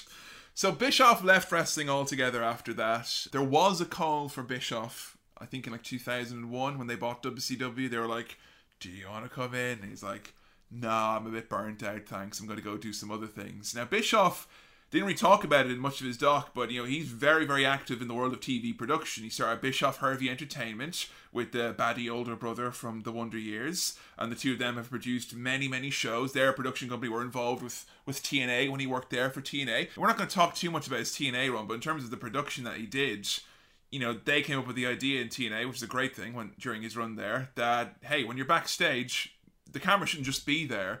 We should actually find out why the camera is there. So you'd have Bischoff in his office, but you'd see the camera like pull, pull open the door a little bit and you know zip in. So you'd kind of you'd overhear things as a necessary like I'm backstage in my office and I'm telling you you're fired. It'd be like the cameraman was going around, kind of making it more gritty and realistic. That's really cool, It's Really, really cool. So you know Bischoff Hervey, they got a bit of a, a brain trust going on there. I was followed by Bischoff Hervey Entertainment on Twitter way back in the day, and I was really excited. I was like, well, what does Bischoff actually do? And I know that he did do Hulk Hogan's Celebrity Championship Wrestling, which was a terrible reality show where him and Hulk Hogan judged celebrities of becoming wrestlers. Oh my god, Kevin, can we do that as bonus content? I think so. If not that, we'll have Hulk Hogan's Micro Championship Wrestling, which involves little people in the exact same capacity. what people with dwarfism? Yes. The thing is about that, right? I would genuinely love to watch a serious promotion featuring people with dwarfism who are wrestlers. Uh, I'll tell you right now, El Chirino, uh, who used to be at the Los Matadors, I've seen some of his shit that he did in, in, in Mexico. Holy shit. I think El Chirino is one of the most fucking incredible wrestlers ever. And yeah, I want to see folks with dwarfism who wrestle. I want to see them treated seriously. Yeah. And I want to see them be athletic and have great matches. I don't think that's weird. no, that's not funny. It's- No. I just w- want to see that. That sounds really cool. But I think historically, how folks with dwarfism have been treated in wrestling, you know, reading Bret Hart's book, it has been as kind of the carnival oddity, kind of the the the strange, like, can you believe it? You know, not necessarily for the merits of their athleticism, despite the fact there's been numerously incredibly athletic, you know, wrestlers with dwarfism over the hmm. years. And I do think in modern times people are a little bit trepidatious about it because they think that if you're going to do that then that means that it's going to be this kind of carnival kind Yeah. of ha weird thing you know so i've not seen hulk hogan's micro championship wrestling. I can't imagine it's handled with uh, the utmost of grace. Mm, yeah, but I popped onto the old Bischoff Hervey Entertainment website here, they've got some serious shows here, Joe. I know you want to do some bonus content on the Hulk Hogan's Celebrity Championship Wrestling, but could I tempt you with I Want to Be a Hilton? Scott Baio is 45 and single. Scott Baio is 46 and pregnant. Confessions of a Teen Idol. Billy Ray Cyrus, Home at Last. Outlaw Country. Hardcore Pawn. Chicago. See Dad Run. see, Dad, run. The Devil's Ride, The Catalina, Beverly Hills Fabulous, Wrestling with Death, Dope Man, Rogue Society, Posse, The Young Guns of PBR, I Heart Nick Carter, Big Easy Brides, Bear Swamp Recovery, Lay It Down with CeeLo Green, Finding Hulk Hogan, Party Monsters Cabo, and of course there's one movie, The Butlers in Love. Wow. what a load of trash. Right, I think it could be a patron stretch goal for us to review uh, either Wrestling with Death or Bear Swamp Recovery. Oh, well, God, just, just so you know, Bischoff would view himself for many years. He, he was out of wrestling for a long time. You know, I mean, he was gone for the, the year before he went back to WWE, but after that, you know, it was kind of four or five years he really established himself as a TV producing guy. That was kind of his, his bread and butter. But in 2002, the stars aligned. Enough time had passed, and enough storylines about WCW invading the company had kind of proved to be unsuccessful. So it's 2002. There needs to be general managers now of Raw and SmackDown. Stephanie McMahon has been named as the general manager of SmackDown because she's more grown up now. As she listen and learn the true sound, I'm finally getting my turn. Because I'm Pablo Escobar and I'm also a pimp and I'm a gangster and I'm also an astronaut. And uh, then Eric Bischoff is named as the general manager of Raw. And honestly, when I was a kid and I saw this on Raw, I was confused beyond belief because I'd heard the name and I'd never seen the man before in my life. So, did, what did you think he was? Did you think he was a wrestler? Did you I knew he was a WCW guy. but did you think he was a wrestler? WCW No? I, I knew he was he was like a involved in WCW Right. somehow. But like when he's like, "There's only one man who can run this company. It takes a real ruthless son of a bitch to run it, and from one ruthless son of a bitch to another, the general manager is." Eric Bischoff and people reacted like Satan had come out on TV. the interaction between Vince and Bischoff, it literally gives me goosebumps. I think it is one of the most perfect moments in wrestling It's so funny. ever. How do these two alphas interact, Joe? They give each other a really firm hug. And it's the type of hug that's like, it's the hug equivalent of a really competitive handshake You stay the fuck away from my daughter. That type of a hug. where, where you kind of like, where you're shaking someone's hand you're squeezing their hand really tightly to kind of like, to show that you're the more powerful person. Yeah. Only it's a hug. So they're like tapping each other on the back really hard. Yeah, like the strong style forearm strikes Yeah. in the back. Yeah, yeah, yeah, fight forever. and they are hugging for a long time. And Bischoff yanks them back in. they come in for a second hug. Yeah. And the best bit is they do this ridiculous fucking like electric shock handshake, and Bischoff sticks the thumbs up underneath and goes, "Yeah!" and my favorite bit about this is Jerry Lawler, who's like literally speechless. He's like, "I'm sat next to Vince McMahon for six years, and he wished bloody death on Eric Bischoff. Why is he here?" Like, it's. This is the bit now that I really was excited to get to. Yeah. And another thing that's come up from the 83 Weeks podcast that everyone has said unequivocally that Bischoff says that the run he had, the four years when he was the general manager, just a character, no executive, no creative, that was the best time of his career. The most fun that he had. I feel it's important at this point to discuss about Eric being hired by Vince because it could, you know, some people could hear that and think, "Wow, that's really mature of Vince. Like, what a like what a big person he is that he was willing to put behind old feuds and hire his old rival Eric Bischoff, who you know could have put Vince out of business entirely." I know they had said, you know, the big thing in that when they had their interview or when he first called him, you know, Vince says, one of the reasons I'm doing this is because I thought if the shoes on the other foot, you do the same. And Bischoff in his book was like, mm, uh, probably not. Like, But I feel it's important to get this straight. Yeah. Vince did not hire Eric because he's a nice guy who's giving him an opportunity because he wishes he wishes to believe it would have been done to him. Vince knows it wouldn't have been done the way around. Hmm. Vince is a small little man who knew that Vince could give Eric a job and therefore humiliate him. And it'd be Hmm. a daily way for him to put over the fact that he won. yeah, I think It's a power fantasy. there's definitely a large power fantasy part of this. I would say though, there's one thing about this I think is it does it's it's a convenient thing that Eric happens to be an excellent performer. Yes. and that they needed someone because Vince, you know, in 2002 we had had Vince on screen non-stop for like four years, really as the big bad, and we needed someone else. We needed something fresh, and Bischoff as the heel authority figure was a fresh breath of air. It's genuinely a great idea. yeah.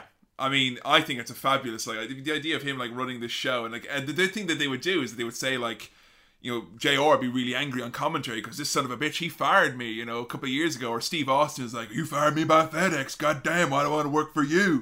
You know, you got all these people who have legitimate grievances with mm. Bischoff. And people are like, oh no, Vince, he's gone mad because he bought WCW and he thinks he runs the wrestling world now. But now he's given the flagship show to the guy who destroyed WCW. What are you doing, Vince? So, like, it actually really worked well in all those ways, but absolutely be under no, absolutely no false impressions. Vince is doing this to fuck with him. Yeah. You know, paying him well, Yeah, yeah, yeah, very well. very well, and it does great things for the business. but fuck me. there are some things that happen in like his role is marred by a couple of real dodgy bits hmm. and a couple of segments that I think are some of the best things WWE have ever produced. Hmm. I can't talk about Bischoff and WWE without mentioning two of the very cringy bits. Firstly, we did watch Bischoff interrupting the fake gay wedding between Billy and Chuck, where he revealed himself to be the minister under the prosthetics and all that, and he ripped it off. I think we talked briefly about it during our live show about couples. I mean, that's obviously a very iconic moment in its own right. Uh, also, for the fact, I mean, when you were watching that, were you shocked at the audience reaction to the gay wedding ceremony? I was, but probably shouldn't have been. yeah. The fact that they all cheered when they found out that they weren't actually gay. yes, yes, yes. Uh, Straight, straight, straight. both these guys, both these guys. uh, it was so funny. But not in a gay way. But not in a gay way. So like, yeah, I mean, I like Bischoff's big reveal of pulling off the the prosthetics. The like- prosthetics were genuinely impressive. Yeah, because I, I remember watching that as a kid, and I didn't in a million years think it would be him. You know, I didn't think it was Bischoff. No way, because that segment goes on, folks, for nearly half an hour. It's it's long. Did you think it was an actual old man? Yeah, I, I thought it was just some old guy that they comedy old guy that they had hired. Hmm. The other Bischoff thing that we watched, and we had to watch this, even though there was no mention of this on the documentary whatsoever, and this is not prominently featured on the WWE network at the moment at all. HLA. Joe, what does that acronym stand for? I hate that I know this now. With apologies to lesbians everywhere right now, folks. Hot lesbian action. Yeah! Hot lesbian action! And we watched the hot lesbian action segment from Raw where two women emerged from a room that had the word lesbians on it. Yeah, the special lesbian room. That's where they come from, isn't it? It's like spawn. They spawn there, right? Yeah, gay men come out from the closet, lesbians come out of the lesbian room. The special lesbian room with the pink font, like Yeah. so. Oh, this was fucking ropey. This was bad. So, so, so, so bad.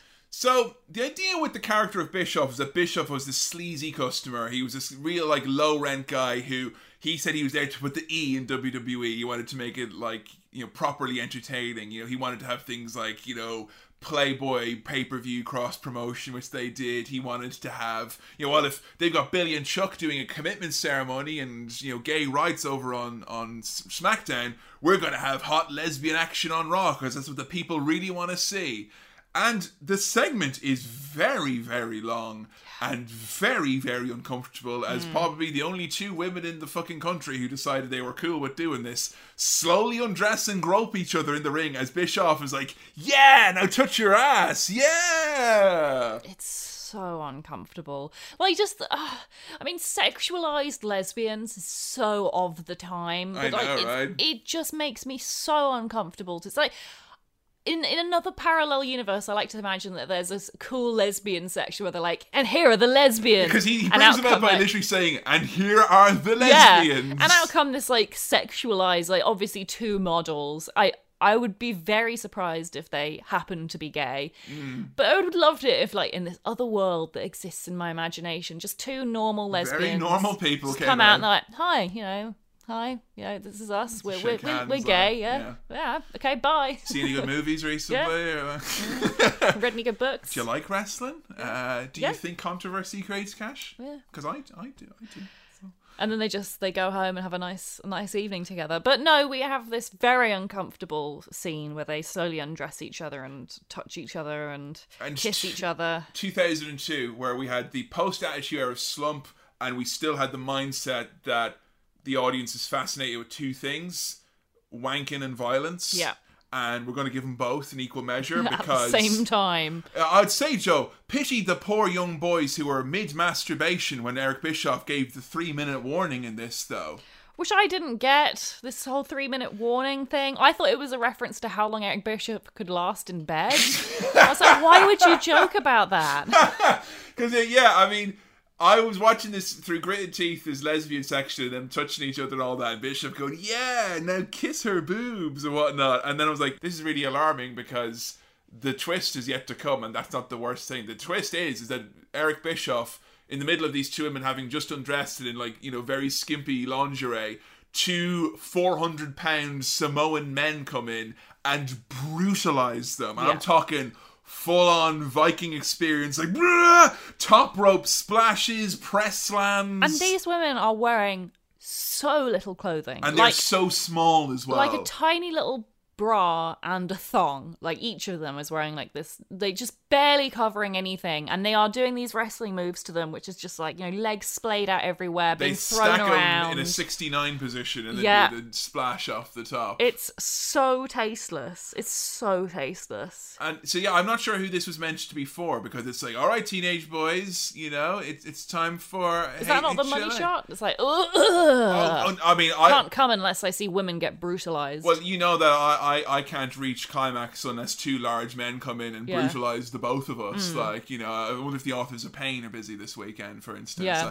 I, I would almost be more forgiving of a segment like this if it was literally like pure, like this segment is titillation. That's all it's going to be. But yeah, it's the it's the, weird violent mix. I It's don't like get that. Because like, are these women are they wrestlers? They don't seem like they're wrestlers, and yet if you're going to do wrestling moves to them, they should be wrestlers. But then on the other hand, it's like wrestlers shouldn't be treated like this and be made to get undressed in the middle of the ring. Like that's it's just so confused. It is so. I mean, there were so many. 2002. Like I, I, I've reviewed all the Attitude Era, and the stuff in 2002 is nine million times worse. And so, because you know, they would have sexy stuff and they would have violent stuff in the Attitude Era. But this idea that the two things are like, you know, you're sexy, therefore you're going to get kills, like that didn't really happen. You know, other than maybe with the Dudley Boyz, I Yeah. guess. But I mean, this. For instance, they had a match where it was uh, Trish and Stacy were going to have a, ma- a bra and panties match, but whoever won the match was going to be able to paddle the other person with a with with a big paddle and spank them. Right. And after the match, Trish got the paddle broken over her head and knocked out in the middle of the ring, and it's just like. wh- why did they do that? That's not sexy. Like, I think that paddle was literally broken in two. But like the, the scary, sad thing is, a lot of men will find that sexy. Yeah, like, and like, was that the mainstream thing at the time? I think- yeah, I it was. Know, like, because don't get me wrong, I was 14 when this shit was on. I was the target demo, and hmm. no, no, no, no, no, no, no. oh, you're too much of a soft cuck. I am. soy boy. it really weird, poor taste stuff. I'm not saying that Bischoff was pushing this. He's the face they put with it, hmm. and it makes for some fucking hard viewing. He laughed his head off when it was brought up on his podcast. You know, Yeah. he just thought it was ridiculous. He just thought it was so over the top and so ridiculous, and like, hey, like imagine someone trying to do this now. So I mean, I guess he could see the funny side of it, I guess, but. I mean, this is definitely the type of thing that if you you're introducing someone to wrestling uh, and they see this, It will put them off. it will absolutely. But look, we've talked a lot about some real dodgy shit that Bischoff did, and I think the most important thing that we need to talk about now is that Bischoff was one hell of a great comedy heel. He was such a smarmy motherfucker, coming out, always touching his heart, pointing at his cheeks, pointing at the people. Every promo started off with, "You people."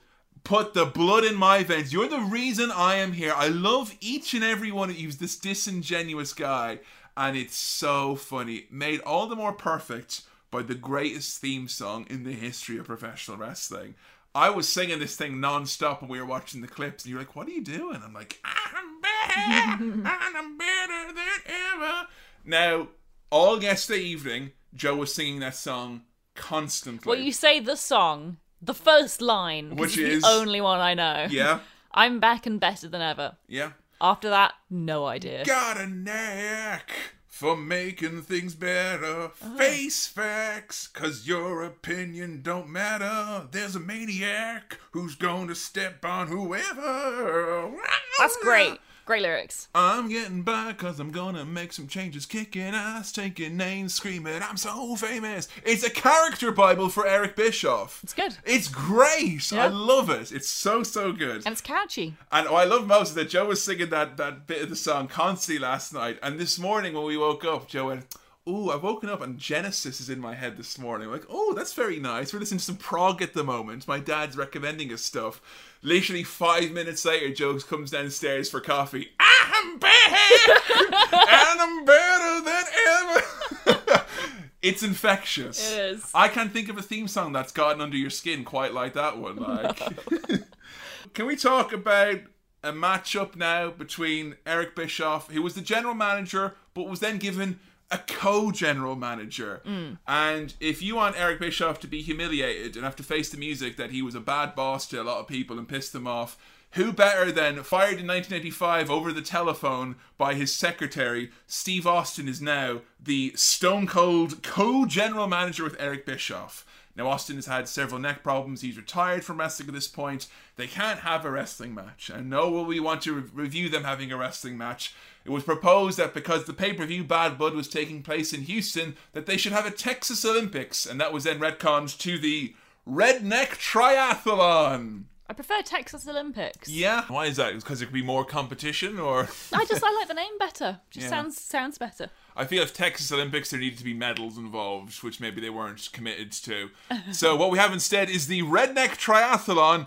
What I got for you, Joe, is three rounds of bust ass competition. The first contest is the burping contest. Your gateway to your final destination, the Skull Buster.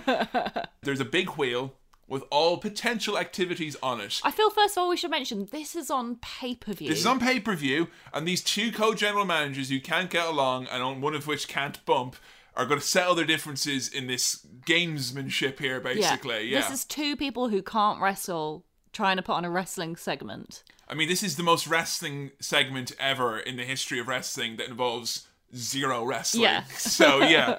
Now, we were quite obsessed with this wheel that they had. Bischoff used a lot of wheels. He would do like Vegas Raw, where he would have a, a big spin a wheel, make a deal type of thing with all different stipulations on it. Yeah. Often with his little face in the middle as well, which is very good.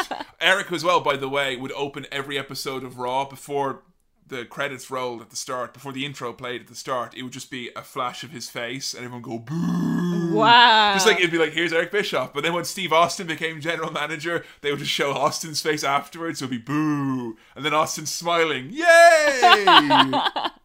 so what were some of these uh, potential contests that we could have had here? so we had lawn gnome stealing. I would have loved to see a segment where Steve Austin and Eric Bischoff drive around stealing lawn gnomes in Houston in the middle of a pay-per-view. Yes, please. cow tipping, farting contest, Oh man. tobacco spitting, He's got your beat there, Eric. greased pig catching, and my personal favourite, roadkill bake off, Wow.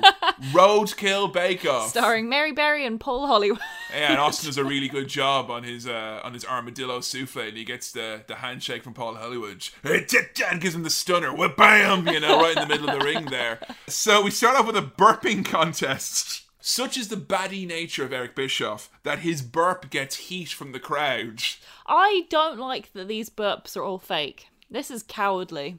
Bischoff's first burp was, was, was a good a good mime. Yeah? The second burp from Awful. onwards. Austin's first burp was okay. No, Austin's burp was awful as well. I think problem with Austin is that he, he worked his burps too much. Like he sold Yeah. them. You know, he had fucking veins popping, his eyes were bulging. Tongue and He lolling was out. sweating at the end of it. Like he got blown up doing this. I think. My favorite part is when Austin, after having cheated by using a, an illegal means of a pre-recorded burp, Mm. it's the Royal Rumble '99 all over again. Uh, he claimed that one of his burps was a wet burp. And my favorite line from Eric Bischoff in this entire whole episode that we've been doing I can beat that burp. what a difference a year makes, huh? Yeah, it's good to be king. I can beat that burp. So even though Austin's performance deteriorates, he is viewed as being the winner of this burping contest. Hmm. And I will say something I do enjoy a lot about this segment is that they come out to the ring like nine times, so you get to hear "I'm back" every other moment. I'm Yeah. very- big big fan of that. So Eric is picking the next contest. Joanna, what have we got? he starts bragging about how he loves to eat pie. And so they spin the wheel and it lands on pie eating contest. And they don't mean a baked pie. They mean pie. Yeah, they mean pussy. Now this is has this come up on How To before? No, never. Okay, because I've spent most of my, my, my recent working life trying to get to the bottom of all this, but as to your understanding, Hmm. pie in wrestling, who said it, what does it mean, why not- is it used? It's not just in wrestling. It was very much a, a phrase of the time. oh, really? Yeah, yeah, no, absolutely. Boys in school would often talk about. I thought that was pie. because of, of, of who said it. It might be because of wrestling. I don't know, Because it's The Rock. it you know? penetrated mainstream either way. Yeah, The Rock used to always go on about having some poontang pie. Yeah. And The Rock would be like, The Rock's gonna not just have any old pie, The Rock's gonna have the best pie. The Rock's not picky, he'll have apple pie, he'll have chocolate pie, he'll have cherry pie, and then he'll do like a racist voice or something. You know, that that was kind of The Rock shtick back then. And mm. as a kid, I was like, ha, pie, because you know I was ten. You know, Yeah, didn't you say that you used to draw loads of pies? I did. I draw pies everywhere. I was the type of kid who, if you saw me at a summer camp, I would just like say like ah pie, you know, like as you know. And people like, do you like Weebl and Bob? No, just my pies. No, not that, not like that. Just actual pies. And I didn't realize The Rock was talking about, um, you know, cunnilingus. Yeah, eating that pussy. And I will say right off the bat, I can tell, I can tell Eric Bischoff eats pussy like a fucking full time job. Yeah, you don't- Absolutely. Don't get to be married to a woman like that for 31 years without eating some pie. Exactly. Uh, that guy is going to win the fucking pie contest, let me tell you right now. Okay, give him the blue ribbon. And he's bragging about how good he is at eating pie. Yeah, which I will say right now, if you're going to put Eric Bischoff and The Rock in a pie eating contest, I mean, come on. Come on. Yeah. I think Seriously? Bischoff's going to win, yeah. You talk a big game, Dwayne. But the the thing that like made me kind of laugh was that they I mean because they keep talking about this pie eating contest and it's not clear in the show whether or not they actually mean eating pussy or if they mean like because I feel Hey, wait, hang on a second. I ain't got a pie now, do I? I feel when I was growing up and all the boys in school would talk about like eating pie to them it meant having sex with a vagina. Oh, I see. I don't think they realized it meant performing cunnilingus. Yeah, they didn't know it actually meant being like, you know, an attentive lover. Yeah. Because I think if that was it, like, you know, like let's, let's all be attentive lovers, guys. Come on now, you know. Let's let's no, let's give them what they want. You know, it's not no, it's not right. No, it's not right. You got to You can't just be thinking about yourselves, guys. Come on now. That's not what The Rock was talking about. like all the boys in school who would go on about eating pie were the same boys that would be like, ew, gross at the idea of like performing cunnilingus. Eric has picked a pie eating contest, and then Steve Austin is all on board with this. There, the, Yeah. the, the tension has gone straight away. These two are buddy buddies suddenly because they walk in, and Austin's like, "Let's eat all these women's pussies together." Yeah, they both want to go first. They're both really keen to eat the pussy. And I've got a direct quote here from Joe Graham at this point because there's a lot of like, "No, I'm going to go first. No, I'm going to go first. and these four ladies are like, "Well, someone's going to have to go first. Yeah, they've, they've brought in these. Eric Bischoff has found these four beautiful women. Everyone agrees that they are very, very gorgeous women. They who- asked the audience yeah, to make sure. Yeah, they checked and they were like, "We're gonna eat these women's pies now. We're gonna eat their pussies." And here's, here's a quote from Joe Graham. They better eat those fucking women's pussies. and then they're like, okay, Eric, you can go first. He's like, great. Ah, I'm back. And he walks out, assumedly to eat a woman's pussy in public. in in the ring. yeah, I do my business all oh, in front of each and every one of you. Watch this. Can you imagine how unentertaining that would be? Like in terms of all the sex acts in the world, I'm pretty sure cunnilingus is one of the least entertaining to watch someone else do. All I'll say is, Joe, we're very close here to what actually happened once in wrestling. That's all I'll say. What does that mean? That's all I'll say. I cannot say any more. You tell me this that pussy has been eaten in wrestling before. Mm, We're, we're, we're, we're, it's gotten close to. I mean, it was heavily alluded to. Oh my god. That's all I'm saying. You know, in terms of the how do you think the visual would play out in the wrestling ring? That's all. That's all I'll say. No, I'm not talking about Mickie James that got cut from the network. very, very public this, and when he's coming out, Steve Austin with his ultimate put down. You ain't Eric Bischoff. You're Eric Jerk Off. Boom. Boom. There's a swerve coming here. Eric Bischoff, Yeah. who's like there, like licking his chops, rubbing his hands together He can't wait got a big erection, pussy. like Yeah. you know, got to get that yeehaw taste, like you know, he's Putting on moist, like putting on lip balm. yeah, he's uh, he's he's doing his hand exercises, you know, he's moving his neck around, like you know, he's making sure there's enough pillows. mouth exercises. Yeah, exactly. That. Ooh, ah, yeah. Ooh, ah. so Austin comes out and he's like, "Now you said you were going to eat the pie, so I get to pick the pie." And Eric's like, "Well, pff, hey, you know." I'm not. I'm not fussy, man. I'm gonna. I'm gonna eat a whole fucking plate load. I'm. I'm gonna Toby Carver. I'm gonna up for seconds, mate. Like, yeah, Ex- extra gravy, yeah, as much as I can, please. Yeah. Did you see the swerve coming? I saw a swerve coming. I didn't see what swerve was going to Well, come. like he was going to do a really bad job at it. Like, Well, like, I figured- it's not working. Uh, what's wrong? Well, I've, I've done every. I've literally done everything I can. I don't know what. I don't know what you expect me to do. I went down there. I said the alphabet. That's all I'm actually going to do. No, I think there's something wrong. I think you should go to a doctor. So Stone Cold decides to bring out not one of the four women that Eric Bischoff has sourced. Yeah. He's gone and found someone else. He's found Mae Young, Yeah. who, for new listeners, might not know. Mae Young is a 77 year old woman. Here she would have been. I'd say probably around 78 or so. 78, thereabouts, yeah. I'm not far off.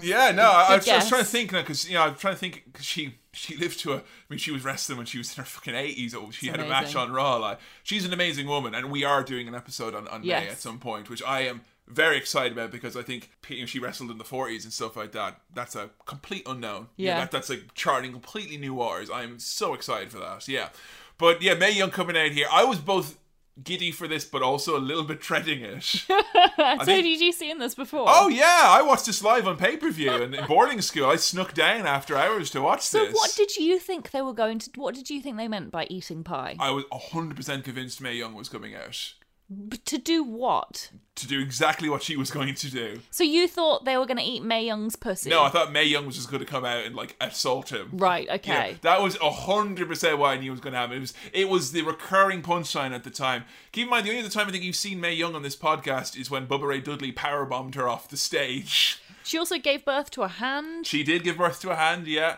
And of course, before she got power bombed off the stage by Bubba Ray Dudley, she went, "You better not fucking take it easy on me." I love her. I love Mae Young. So yeah, Mae Young comes out, and as Austin says, anyone can do the pretty ones. Anyone can do the young ones. So Eric is like, right, we're both adults.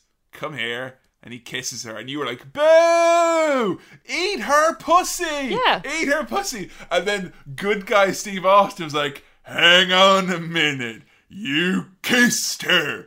This is a pie eating contest," and you were like, "Yeah, oh, Austin." Austin. Like I don't think ever before had a wrestler captured the vibe of the room quite like Steve Austin demanding Eric Bischoff eat Mae Young's pussy. quite on the nose here. So how would you describe what happens with Eric? Well, first of all, I want to say, if it had been me, if I had been Mae Young in that situation, I would have forced his head down while he was kissing. Like, no, down there. He then goes to the corner and she just kind of like attacks him. She kicks him in the balls. She kicks him in the balls. That's it. She kicks him in the balls. He falls down into the the floor, and then she just kind of takes her skirt off, and she's wearing this like suspend like garter belt suspenders and a thong, Yeah. and then she runs and like runs vagina first into She Eric Bischoff's. wallops him with her vagina. Yeah, right into his face, and then like grinds on him on his head. And the best thing about this is that, unbeknownst to Eric or any of the performers in the ring, I for- I forget where I heard this. There was some wrestler backstage, and like right before the segment, they saw Mae and they said, "Hey," and they're like, "What? Look at this!" and they opened up a tin of sardines and just poured it down into the pants. The idea being that when she What made it? Yeah. Wow. So the idea is that when she did the Bronco Buster into Bischoff, that he would get all this fucking juice and goo. Oh, Bischoff legitimately smell. looked like he was about to throw up. Yeah. And then it comes to Stone Cold's turn, and Eric Bischoff's like, Well, you're going to have to eat her pie now. Come on, it's your turn. And he just gives her the stunner and forfeits the round instead. The crowd didn't react at all. They were like, oh. Yeah. Just like the, the, the rabid Houston crowd did not want to see this old woman get stunned by Steve Austin, surprisingly. This is the third woman in underwear to be attacked in the ring. There's a bit of a theme here at the mm. moment, isn't it? Like. Yeah. you're not safe to be in your pants in wrestling if you're a woman in this time and age. This is, in all honesty, Joe, the absolute poster child of a segment that I would have thought you would have absolutely hated. Yeah. Because they're using an old lady for yucks and giggles. But, it- she's in on it. but she's in on it. That's important, and it's like kind of her idea. Like, the whole thing with pouring sardines into her pants is hilarious. yeah. like and it, the fact that it's Mae Young of all people, like she has such a sense of humor when it comes to stuff like this. Like she she gets the joke, she's in on it. Mm. It's not like a cruel like ha ha old women generally. It's it's like it's, ah I, I I like it personally. I can totally see if other people don't like it. Though. Yeah, I think it made. I but like the thing is, is that like of all the things they've done back in those days, I think some of the stuff with Mae has actually aged a little bit better. Yeah, in some I think so. respects, Just because the more the stories have come out about how Mae actually was involved, and mm. because I think at the time as a kid, I used to think because she would kind of waddle out there, it's like, oh, this is a poor old woman. She's got no agency over what she's doing, but she did have a lot. Oh yeah, she's spry. She comes out. She's dancing all around the ring. She's Like, like, we- cheeky as fuck. We have absolutely no ability or technology to smell. There is no reason why Mae would do that other than to be a fucking trickster and fuck around with Eric Bischoff. Just cause, like, you know? Fucking ridiculous. Coming up next, the third round of the Redneck Triathlon is a good old fashioned country sing off. And Eric's very confident because Stone Cold Steve Austin's voice sounds like an industrial grinding machine. Eric comes out to his own music to then sing his own music. Yeah, he doesn't really sing it though. He just mimes it. Milli Vanilli, you suck. Austin tells Eric that he sucks like Yeah. nine times throughout Yeah. the night. Like It's very satisfying to watch. I just like Austin. Like he, I love that he can work with him like this because like mm. Austin has you know we watched you ECW Austin complaining about Bischoff and WCW and he's dressed up as Hogan. And he's like fucking manic how angry he Yeah. is about how he was treated and. There is a part of it that's like, is he just having fun with this guy who fucked him over at once? But no, it's like, no, I think the two of these guys are literally just having so much fun. They've mm-hmm. talked at length on their podcast about how they became really close friends by doing all this stupid shit. I'm like, yeah, Eric Bischoff's the fucking devil, all that. I get that people have got big issues with him, but I think what's important for fans to recognize is that if the wrestlers themselves can actually reconcile the hatred and differences they have with certain figures, then you yourselves as fans, it should be a lot easier for you to let shit go. Because yeah, it didn't affect you; it affects Stone Cold Steve Austin. He's fine. Yeah. So like, yeah, calm down. It's all right. Like Yeah. you know, and I think there's a lot of stuff like that with Heyman and Bischoff and Russo. I think where people are still very angry about them and. The things that they're angry about, those people have moved on. Mm. They're fine, like, you know, everyone's got a podcast to need guests for. Everyone's okay now. like. There's a no contest, so it's a respin of the wheel to make a deal, and we land on Pig Pen Fun. What? what? Pig Pen Fun, which just has Yeah. a picture of some shit on the wheel.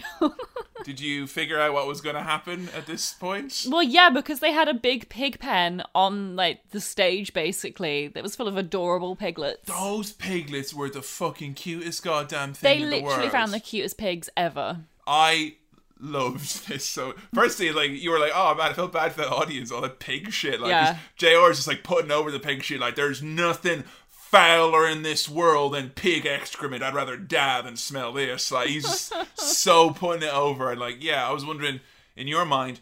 What would be a worse crowd to sit in Sturgis with the with the bike fumes or Houston with the pig shit in the air? Oh, the pig shit would be worse, I think. when I was doing my bear research in China, I was beside a pig farm. Oh no. And the pig shit, my they used to just it used to come out of a pipe at the front of the building and just sprayed Mm. out onto the road like a a childhood friend of mine grew up on a pig farm, so I'm Oof. only too familiar with the smell. yeah, it's a it's a not a good one. So yeah, poor old Eric Bischoff here, who is gonna have to go into the pit. Like there's not even a, a contest. It's just like you're gonna go in the pig Yeah. now. this is exactly like siblings playing a fun game. It's like, Yeah. here's the fun game where you have to do a shitty thing and we're going to beat you up. what you mean the fun game where my brother hit me with a nightstick wasn't a fun game? yeah. But we had so much fun. That was so fun. I love this. Austin's like, everyone in this audience is now deputized by me, the co-general manager. And Eric Bischoff going around to fans going, no, undeputized, undeputized, undeputized. No, there's too many of them. Eric gets thrown a hideous bump. Yeah. We saw montages in the documentary of Eric taking bumps, getting choke slammed off stages, put through stages. For someone with no real wrestling training, Bischoff really took a lot of hard knocks, you know, including breaking his arm when he got choke slammed off the stage by Kane because his arm instinctively went out to break his fall. Oh no. So he gets thrown into pig shit, not a safe landing, horrible. And I love Bischoff landing right in front of those cute pigs, and the little cute pigs like. "Mwah, mwah, mwah, mwah." And Bischoff like raises his fist like, "Yeah, you son of a!" what a fucking panto villain! What beautiful performance! good. I hated this when I watched it back in the day because I think all I wanted to see in 2003 was Stone Cold Steve Austin wrestle. But watching this here and how much fun these guys were obviously having, Yeah. this was fucking golden. I mean, does this get a star rating as it's a contest of sorts in wrestling? I'll give it three stars out of five. It was it was it was fun. It dragged on a bit. Yeah, I mean, I guess this was spread out throughout the pay per view. These segments, Yeah. I guess. So if you watch the whole show, which was a bad show, I was, I literally when we turned on Bad Blood 2003, I was like, Jesus, thi- this is like when I was watching wrestling. I was the only one watching it. Like no one was sneaking down Yeah. to watch it. I was like, what the fuck am I doing with myself? Like, why am I watching this dumb shit? Like I, I was so close to not being a wrestling fan around this time. Now Bischoff had a lengthy four-year tenure as the heel general manager, not limited to him being thrown into shit, him being beaten up by Stone Cold, Shane McMahon, John Cena. You know, he was he was often aligned with the you know the top heels like Triple H and stuff like that. But he was someone who was getting his comeuppance like all the goddamn time. He got his head shaved by Eugene. Ha. Do you know Eugene, the character we mentioned? I vaguely know of Eugene from when uh, I've gotten to hang out with you, Adam, and Billy. yeah, so he's a character who's meant to be like kind of a special needs kid. I think Yeah. it's Well, it's, say kid. It's a grown man. it's a grown man who's treated like a child. This is a difficulty WWE always have with treating you know folks Yeah. with different abilities as being children. But yeah, Eugene was is a very controversial character in many ways. It's definitely something I would say needs a needs an in depth examination. But they did the storyline where he was Bischoff's nephew. okay. So like they did this kind of idea that you know Bischoff had this nephew that he didn't you know didn't really have contact with, kind of the black sheep of the family, and it was like this man with special needs. It was kind of yeah, but That's icky. Yeah. a bit icky and a bit cringy. But he had four years as general manager. This all came to a head where Vince McMahon was like, "You suck. You're really terrible at your job. you if you don't make Raw better in the next like two weeks or whatever it is, you're fired." And he'd done this before. They did a really great thing where after Steve Austin took his ball and went home, Vince was like, "You Raw sucks. Get me Stone Cold Steve Austin." And you know, this is when Austin was going to come back, and Bischoff was like, "Stone Cold Steve Austin." He's like, "Yeah, you hire him." And and like Bischoff then had to try and find Steve Austin all these bars around Texas and you know try and hunt him down. It was really really great. Like, but this was another ultimatum where it's like, right, if you don't make the show better and achieve your objectives, you're going to be fired. And Bischoff comes out expecting to be fired, and Vince says, "Look, you've not achieved your objectives, but I'm a fair man, and tonight you're going to get your fair trial." And we get the trial of Eric Bischoff, 30 minutes in length. We watch this whole sucker in one go, and I you know, this is saying not seeing as we spent our last episode watching Colt Cabana and Toru Yano and Kikutaro and all these amazing comedy performers who are just had us in stitches. It says a lot that I could say this is easily one of the most times we've ever laughed at something. Explain this trial for us, Joe. It starts off in the ring. Vince drives out in a garbage truck, which is is kind of spoilers that Eric's going to be fired because can you imagine the heat if Vince drove out in this garbage truck was like, yeah, if Eric doesn't do his job, I'm going to put him in this garbage truck and drive off with him and then they don't do that. That would be very disappointing. You say, ah, sorry guys, we didn't fire him. Eric, you get to continue. Beep, beep, beep, beep, beep. So yeah, Vince drives out in this garbage truck, and he's like, "Eric, uh, you've uh, you've been awful and rubbish, and you're a big loser, and now we're gonna have the trial to see if you should keep your job." And there's this chair in the ring on a special like podium thing, like a pedestal type. Because Vince is very special. Yeah, I guess a special chair.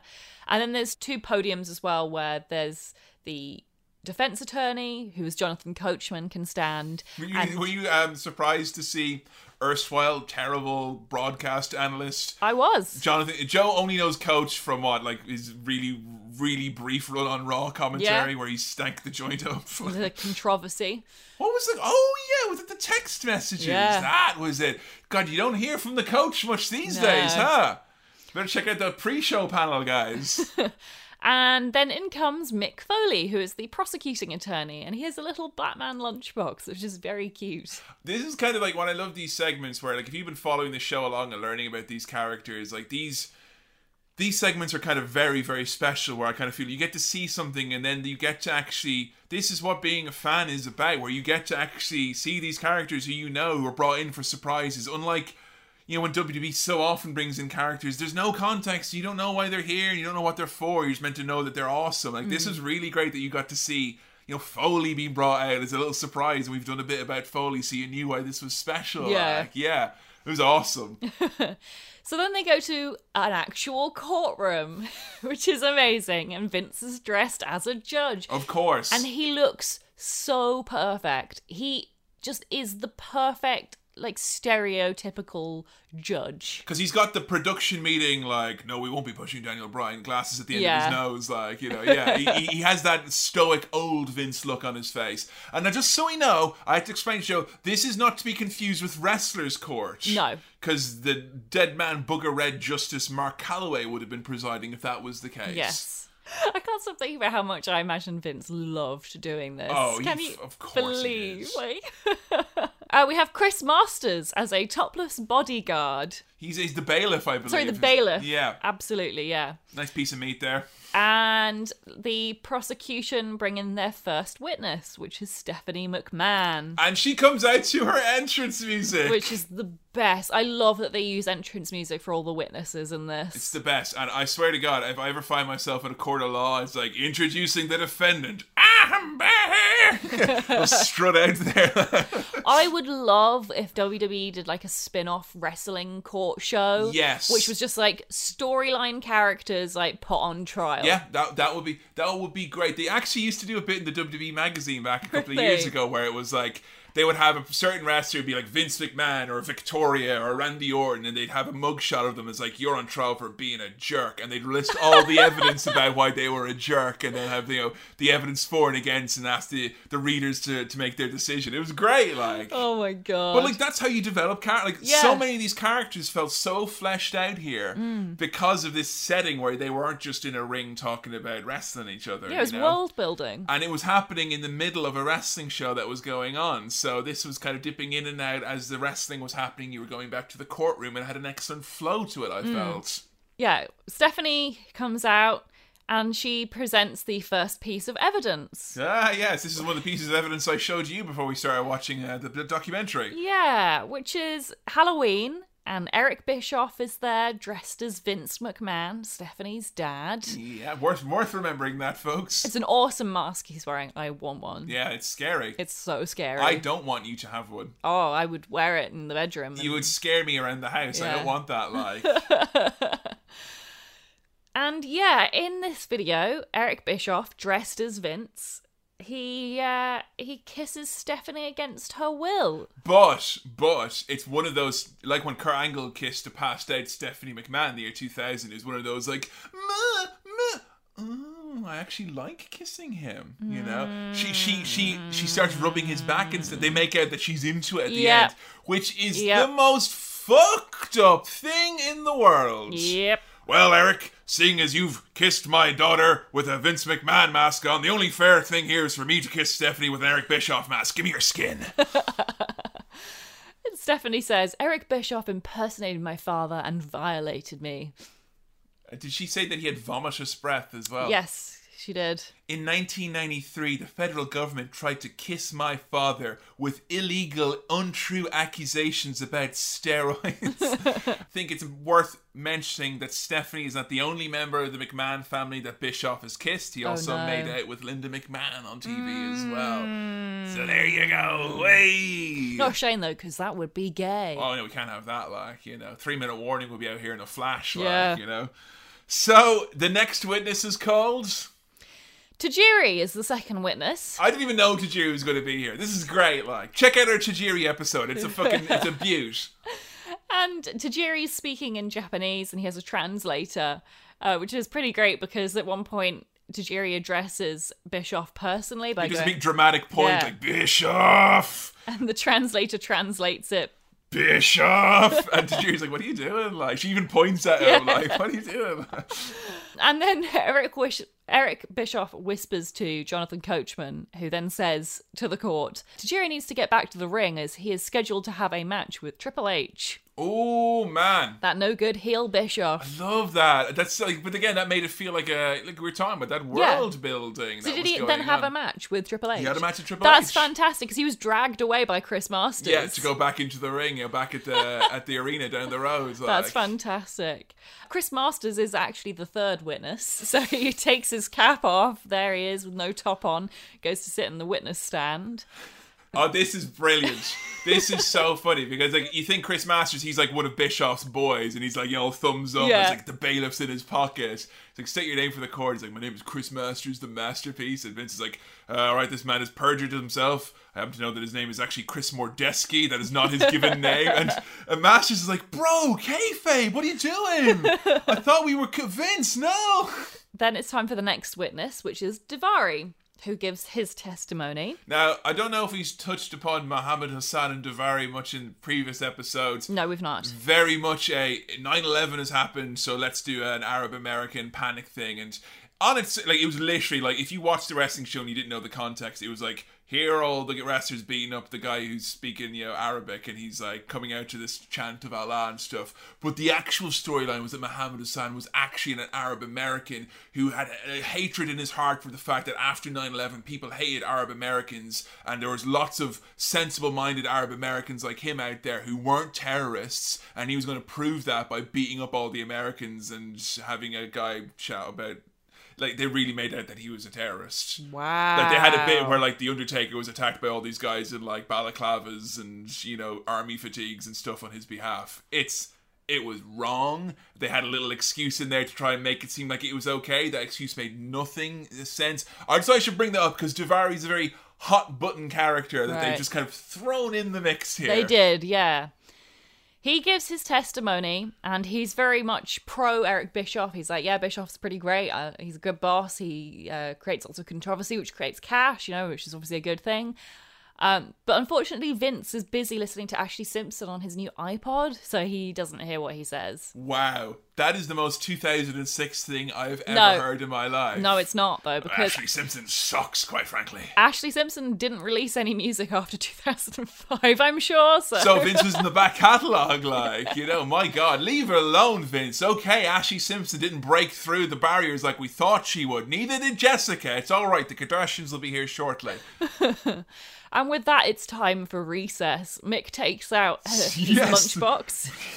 he's such a nerd, he's like, yes, recess rules. eats his moon pie and throws one over for Eric, which is very cute. Uh, we were gifted many moons ago a, a box of American candies Hmm. from a, a lovely listener, and it was one of the most special, beautiful things ever. American Yeah. candies are the greatest thing, and I found out that moon pies are just big old wagon wheels. Yeah. Which is the greatest thing ever because uh, wagon wheels are great. Yeah. You know, a wagon wheel is to a moon pie as a Peperami is to a Slim Jim. Yeah. Different, not necessarily better or worse, but great. Let's get some wagon wheels soon. Yeah, oh god, I'm hungry now. Yeah, me too. so then it's recess is over and it's time for the next witness, and it's the Boogeyman, who I'm only familiar with because we watched a three hour live stream. Wait, now hang on. You're gonna make me seem like a big weirdo now. What? We didn't watch the three hours. we skimmed through I'd say we watched an hour in total of this three hour. It was really funny. Though. It was really funny. Adam found it and was like, "Have you seen this?" And we're like, "Yeah, we skimmed through a bit of it." And we all then we all had to watch bits of it together, and it's just he played guitar and ate worms and talks to himself, and it was madness. How to Boogeyman coming Yep. your way soon. we'll just review that and nothing else. But yeah, the boogeyman is the next witness, and he has a worm up his nose, and he kind of garbles some nonsense and then vanishes. Do you like the Boogeyman? I don't really know what to think of the boogeyman. Well, broad strokes. We're gonna go to the character Bible. He's the Boogeyman, Mm. and he's coming to get ya. Okay, That's kind of it, really. right. Oh, and sometimes he would he would have a clock and go, Mary had a little lamb. And then he'd hit a clock on his head. okay. And then he'd be like, I'm the boogeyman. I'm coming to get you. That explains why he hit the clock on his head in the He testimony. did. Yeah. He, Right. he was really trying to make the clock ring. Do you notice? He kept kind of going, and the time is ticking, talking, tickets. Like, and now it's like, I just go bang. Yeah. right, you know. Be better if it was ringing, obviously, guys, but we do what we can. You know, called an audible. And then we have our next witness, Star witness this. none other than person we know well from the modern product. Yeah. It's Maria Kanellis. Now, Maria, in modern times, what do you know her primarily for? I mean, we've talked about her in our Patreon reviews. You know, obviously, Mike Kanellis and Maria have been part of the WWE brand for a few years now. I have. She's currently in a storyline. I mean, this is what end of November 2019. There's been nothing. Ab- this. there's been nothing about it in weeks and weeks. Really? actually. Yeah. They've. I think they've. One of those things that they've not done the Sarsa on Yeah, it, Joe. not They've done not the done the Sarsa. Sarsa. No, interesting that. But she's most recently been involved in a storyline wherein she's pregnant, but she's being very elusive as to who the father is. Because her husband's a piece of shit, and I yeah, hate him. he's a cuck. Yay! Thanks, Paul Heyman. Did all those edgy kids you get come into the offices tell you about cooking? Is that why this is the storyline on Raw now? He's into it. Oh, absolutely. I was really worried when Maria showed up because I knew her character at the time. I had to like, pause and be like, "Oh yeah, ooh, just so you know, her character is like she's in like a total, total idiot. Like the most stereotypical 2004 type of a stereotype of a bimbo. You know, I was really worried about it, but then I remembered that they have a nice little twist on that here. First of all, so Mick, Mick Foley starts to talk to her, and she's like, um, "Can you talk to me as Mr. Socko? I found it easier to understand." And he's like, uh, "Okay, if it pleases the court, I would like to add a sock to the prosecutorial team." I can't remember not if Vince said this is highly unusual. He did. I'll- This is highly irregular, but I'll allow it. and so Mick Foley brings out Mr. Socko. And I love because like Coach and, and, and Bischoff are like, ah, this is gonna be great. Like, Yeah. she's an idiot. Yeah. And then she very eloquently says that Bischoff should be fired using very long, complicated words. I think capricious. Capricious was in there. used- you know, she went through the word of the day calendar at a rate of knots. There, it was it was excellent and a real like fuck you moment. Uh, Yeah. I love that so much. and then it's time for the closing statements. John Cena comes out. Yeah, John Cena. John Cena's appearance here and involvement here is so surplus to requirements. And what's very interesting is that Bischoff said what they wanted to happen was that he comes out and then he would put Bischoff in the bin. And Bischoff actually, even though he said he rarely, if ever, gave his two cents about stories, he was like, "No, you have to have Vince do it." And he's right. and he's absolutely right. Yeah, yeah. It would have been so. It would have been so random. the power fantasy wouldn't have been fulfilled then. Yeah, Joe. exactly. No, no, no. It's perfect that Vince was the one to put him in the garbage truck and then drive off in it dressed as a judge. that is quite the image. It's so good. I loved this whole segment. I gave it five out of five stars. It's perfect. I recommend this to everybody.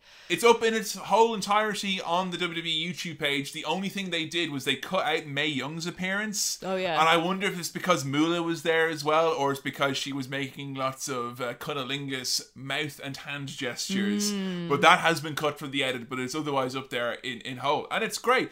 And like, it's great from a period in time of wrestling that I don't, you know, my I've only watched that. In the most recent time I've watched that was 2006. Hmm. You know, and I don't have necessarily the fondest memories of that period of time of wrestling. It's r- kind of a dark age of wrestling. I kind of thought because it was trying really hard. It was still when we were trying really hard to be edgy Hmm. and have you know, you know the sexiest women on TV and have loads of like kind of hardcore, crazy, brawly things. And I don't know if they were necessarily firing on all cylinders at that time. But looking back, I was like, God damn.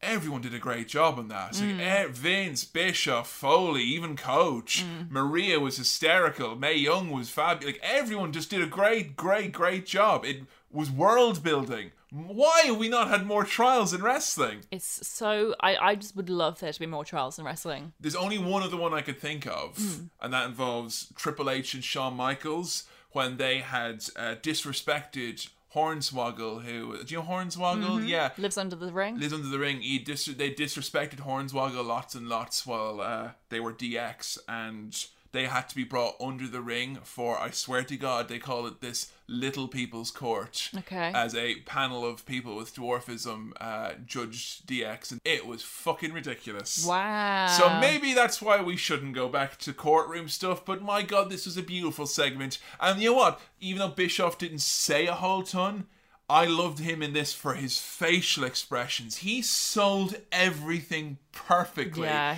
Down to the moments where he just had his last little gasp where he tried to like put over the elimination chamber, which in kayfabe in kayfabe, Eric Bischoff invented the elimination Oh, really? chamber because it was like I'm going to come up with a really over the top, crazy, violent match. It's going to make the Hell in the Cell on SmackDown seem like Babytown frolics. So he made the elimination chamber, and I like that that in kayfabe that is established. Hmm. Also in kayfabe, Chris Jericho invented the Money in the Bank ladder match. Really? Yeah. So these are like obviously were made by writers, but in Yeah. kayfabe, that's important to remember. So yeah, Bischoff put in a bin and driven away. And Not a bin, a garbage truck. I should say, yeah, a which then truck. closed on him. Which I can tell you from his book caused him to bleed on his arm. Oh. because it cut him. And they were. He said like afterwards they, they were taking him out of the garbage truck. And like all the Vince and some of the people were there with him, and they, they opened up the garbage truck, and he came out, and they saw that his arm was bloody, and Vince was like, "Shit, are you okay?" Like he was, they were a bunch of them were concerned, and Bischoff saw that there were fans around, and he was like, "No, I'm not okay. All you wanted to do was embarrass me. I should have never come to this company." He walked out. he walked out of the arena covered in trash, bleeding. Oh my to God. put it over for the couple of fans that were That's there. it. That's great. I love that type of showmanship. Like, that's it. I think he is the heart of a performer. Over Yeah. anything else, Bischoff was made to be a performer in wrestling. And even though some of his business ideas were excellent and a lot of them, you know, have changed wrestling landscape for the better, you know, a lot of the stuff that he did caused a lot of anger and consternation, everything from creative control to the fat contracts to WCW's myriad of, of problems. But you can't deny, as a performer, there's no one, there's no one like him. He's fucking great. he's so good. He's like, you know, people always talk about the big three: Vince, Heyman, and and and Eric Bischoff. And people have this, you know, Heyman, great promo. Mm. Oh, Vince McMahon, great performer. Yeah. I don't feel people ever talk about Bischoff in that way. Bischoff, I think, is a better performer than Vince Yeah. because he has all of the raw emotion that Vince has, but he's not a freak like Vince is. he doesn't think he's real like Vince does. Like, yeah. So I think that Bischoff's tenure in WWE it says a lot about Bischoff and think in terms of a bit of humility. But I think you're right though. It says even more about Vince McMahon because this is some weird power fantasy shit right there, isn't it? Yeah. You know, he he he sleeps better at night having had Bischoff do all of this shit. Yeah.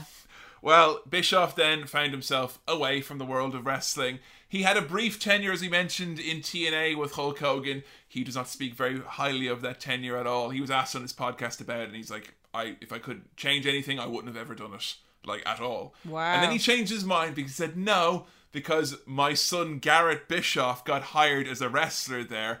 Garrett was not a very good wrestler. Ah. And he's like, and Garrett, he got to wrestle with Hulk Hogan, Ric Flair, Sting, myself. And it's like, okay, you're summing up why TNA was a bit fucked up in those years.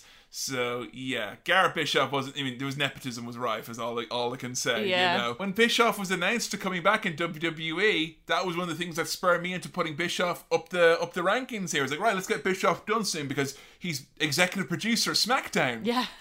Were you shocked at how quickly he was gone? I was. I was very shocked. Like when he was first hired, do you th- like what? What was your reaction to? Because the wrestling world exploded. Heyman and Bischoff running Raw and SmackDown. This is gonna mm. shake things up, guys.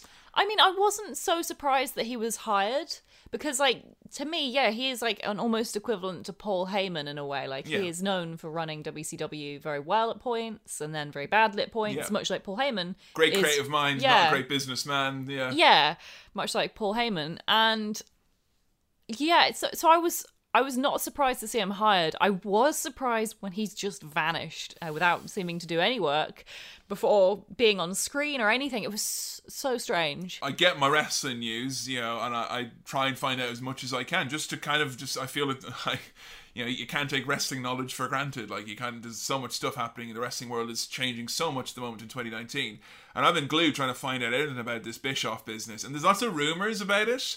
All I remember was that like, every week where it was like, right, this is the week he'll actually be there and he'll be starting, and then it's like, no, no, he was doing initiation this week. Next week he's going to be there. No, this week he's just observing. Next week he's going to be doing it. And then it was like, oh, he's actually there because they want someone who's used to talking to networks, and because of his TV background, Bischoff will be good to talk to Fox. Bischoff said that was not why he was hired whatsoever. And it just seems like, yeah, he didn't fit. I mean, he's like 63 or 64, whatever it is now. Hmm. You know, some of them nights with Vince McMahon, you know, six in the morning, talking Yeah. about fucking wrestling, then he's going to rip up the show the night before. I don't want to work there. No. I mean, I and Bischoff moved from Wyoming to Connecticut. Yeah. And now he's moving right back. Three months it was, I think, if if that. Mad. Like the, the only things that came out about it was that it was a bad fit. He didn't work in the corporate structure. He didn't show up when he was meant to show up, and he would not stay back later when he wanted to stay back later. And as someone who has been in jobs that he hated, those are all the hallmarks of someone who's in a job that they hate, but don't want to leave necessarily just yet. Just kind of trying to do the bare minimum to get by. It's just it's very odd. The whole thing. Hmm. He denies all those reports as well, by the way. So, what does he say happened? just wasn't a you know wasn't right for me at the time. We've got to move on. You know, it, it was what it was. Vagaries. There'll be a big fucking shoot interview with him about you know there'll be a big you'll make money out of it. Okay. You know that that's his story to tell. As it stands in 2019, it'll be speculated until we really know what happens. There'll always be how to revisited for that, which Yeah. uh, yeah is interesting in its own right, I guess, because I feel like we're at a full stop at Eric Bischoff's career here at the moment, but. You know, I remember I read Controversy Creates Cash when it came out in like 2006, and it was like, right, the last line of it was like, but I could never run a wrestling organization again. Or could I? I was like, oh, Bischoff, fuck off. Like, threw the book across the room. Like, of course you're not. And then four years later, he was running TNA with Hulk Hogan. Wow. You know, for better or for worse, he was running a wrestling company, even though he'll probably deny he was doing that at this moment in time. So, who knows what Eric Bischoff and wrestling has to hold in the years and months to follow? Hopefully, he'll go back and make some more of Bear Swamp Recovery. Who knows? Maybe there's some more Big Easy brides that we just have to find out about. But let's find out about what you think about Easy E, ATM Eric, and check out with your tweets and your Facebook messages. First up from Toll for All, Bischoff got super lucky ripping off a Japanese storyline and decided to ride it until the end of time. All the stars aligned perfectly for the NWO, and the marketing at first was perfection. It changed the biz. Credit has to go to Hall and Nash for making it look cool, though. Yeah, I think that in many respects that makes me kind of feel like Bischoff, in many senses, didn't know what he had. Like, because I always figured that Hogan didn't understand why the NWO was cool. Like, it's just, you know, let's just so happen to have you know people like Konnan and Hall and Nash who are kind of edgy on the on the pulse surrounding them. Like, I think Bischoff and Hogan both at least had the sense to surround themselves with people who knew what was cool because Hogan would have been wearing no fucking do rags and coming out in his, you know, like he's in fucking uh, straight out Compton with his top button done up and the rest of his long baggy shirt open, you know. So yeah, I think they owe a lot to those guys. This is one here over on Facebook.com slash How to Wrestling. Hey, if you're over there giving us a comment about an episode or whatnot, you can leave us a rating or review or recommendation. As loads of folks are always checking out the Facebook page. If you are on there and you're someone who follows the show, it's one of the greatest and most easy things you can do to help out the show for absolutely free. Leave us a rating or review there on Facebook. It's really, really appreciated if you find the time to do that. So we got one here from Johnny Milner. I have honestly traveled the entire bell curve on this bell end. As a kid, I saw him as Satan incarnate. In my teens and my early 20s, I thought he was an innovative, rebellious genius. Now in my 30s, I just think he's a sad man trying to cling to relevance after a string of failures. Life is strange. I think many people have been on that journey with you. Perhaps Eric Bischoff himself, even. Now from Kevin Chiat. Good television performer, blinded by ego in a way that led him to destroying a multi million dollar company with mismanagement. Ran multiple pay per views at a biker rally so that him and Hogan could play motorbikes. Yeah, but playing motorbikes is super fun. From Brandy Jeffries, a hugely overpart look of his legacy is that he was one of the best at navigating the clusterfuck that was the WCW Turner backstage office politics. One of the main reasons WCW started to make so much money under his watch was that he was able to restructure the budget so drastically. That's the stuff we were talking about with Hogan's salary. His being put through table by Hall and Nash was a very big moment, and he's always played his part extremely well. He was also involved in some of the most cringy gimmicks in the early 2000s, WWE fucking HLA. He's an office politicker with used car salesman charm. I don't mean this as an insult purely. He is a perfect match for this carny ass business. Mm, mm, mm. and you know what I think is a very important point that he mentioned at the end of his documentary? And it was probably the most honest thing I think Eric Bischoff has ever said. They asked him, Do you wish anything had changed or it all went the same? He's like, No, honestly, things should have went the way they did. WCW should have closed down. And he says the reality is is that if WCW won the war, there wouldn't be any, you know, WWE or WCW network because no one in Turner, myself included, had the passion or the love of the wrestling business that Vince McMahon does. Which And is, yeah, it's true. he was straight up about it. He's like, I'm not just not that interested to actually push it to where it needed to go, Yeah. like Vince did. He didn't care for it in that way, and Turner certainly didn't. So I think that's that's very fair estimation. Now, from God Damn I'm Glam, he's a lucky man with his 90s run and continuing to coast off it. Not to discredit, but I'm much more of a believer in luck than acumen in 90s wrestling. He's a competent mouthpiece, and I feel like being the heel Jimmy Hart to the heel Hulk Hogan was his peak. Yeah, there's something about the image of Hulk Hogan talking about how great he is, and then Eric Bischoff pointing at him saying, I love this man. I love him so much. It is so nauseating, and it, with time, it's only made it more nauseating. Great heel heat there, guys. Johnny Bryan here with Eric's catchphrase from 83 Weeks I can't recall. I'm actually, you know what? I'm from the. I could say a huge shout out to anyone who tweeted or DM'd me with regards to 83 weeks. It was a lot of stuff, a lot to get through, and a lot of people asking their dads as well who listened to Eric. And I really appreciated the help and the input on that. Uh, It really seems like something I'd be interested in, in checking out long term to actually for him to go through all of that because 83 weeks. It's a lifetime in the world of wrestling, isn't Yeah. it? Yeah. Now, from Jeff Maxfield, one, I crossed paths with Eric Bischoff at a gaming convention this year after WrestleMania. He had a cold, but was a total pro during a panel about WCW video games, where he revealed no wrestlers were compensated for their likenesses, especially Hogan. Everyone cheered to that news. Fucking hell. From Justin Hofstetter. His brand of you mad bro, MAGA, anti PC, selective outrage, and easily bruised ego makes 83 weeks next to impossible to listen to sometimes. I do like that Bischoff does kind of try and like do that whole kind of like, I'm just a provocateur type of a thing. Mm-hmm. You know, it, whether it's him or fucking Jim Cornette or anything like that, look, you know, if you if your politics and your shit doesn't fit in the modern wrestling climate, that ain't a problem with the modern wrestling climate. It just means times are moving on. Yeah. And I think as forward facing as Bischoff is in many respects, I that is something that did come across a lot as well. That his offense at people taking offense is just one of those typical like old white guy thing that you get in wrestling a lot at the moment. It's not welcome and it's not needed, and wrestling's moving on from that. Like, yeah, people get mad about shit that was offensive. Let's not do it anymore. What's so fucking wrong about that? Old man yells at cloud. Now from Brian Bradshaw, Eric Bischoff, the businessman, is like the love rival in a rom com. He's a smarmy asshole and would probably ruin your life if he had half the opportunity. Yet he is so ridiculously charming and devilishly handsome, you can't help but be captivated by him. Is he like what like Love Actually? Then he's just going to go and sleep with someone else's partner, Yeah, like yeah. much younger looking partner. Yeah. Okay, interesting. That I like that theory. Next from MDG8888, we now use the word cruiserweight because of him. He literally hmm. imported it from boxing to convey the excitement and the skill of the division he built to add excitement to WCW. For all his failings and hubris, his creative vision is the only one to take it to Vince. That's a fuck. I never knew that he came up with cruiserweight. No, that's really cool. That's I mean, because you know, light heavyweight. I'm watching '97 Raw at the moment for the Attitude Era podcast, and the the fucking lead in Vince McMahon's voice every time he says, "And now." Light heavyweight action, ladies and gentlemen. He's he, he hates it. Yeah. Cruiserweight does sound it sounds cool. It Yeah. sounds dynamic.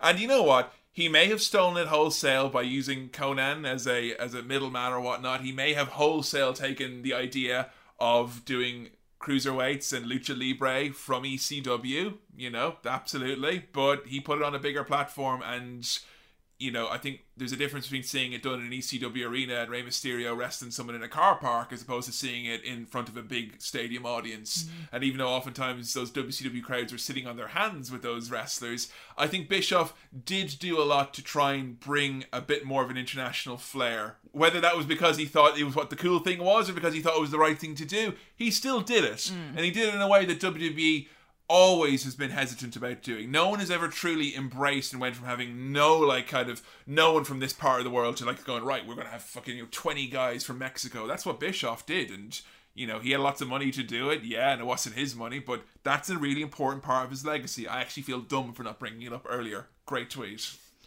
Finally, from Clarky85 Steve, Bischoff as an on screen character was one of the most arrogant, loathsome, detestable characters to ever appear in wrestling, and he was absolutely brilliant at it.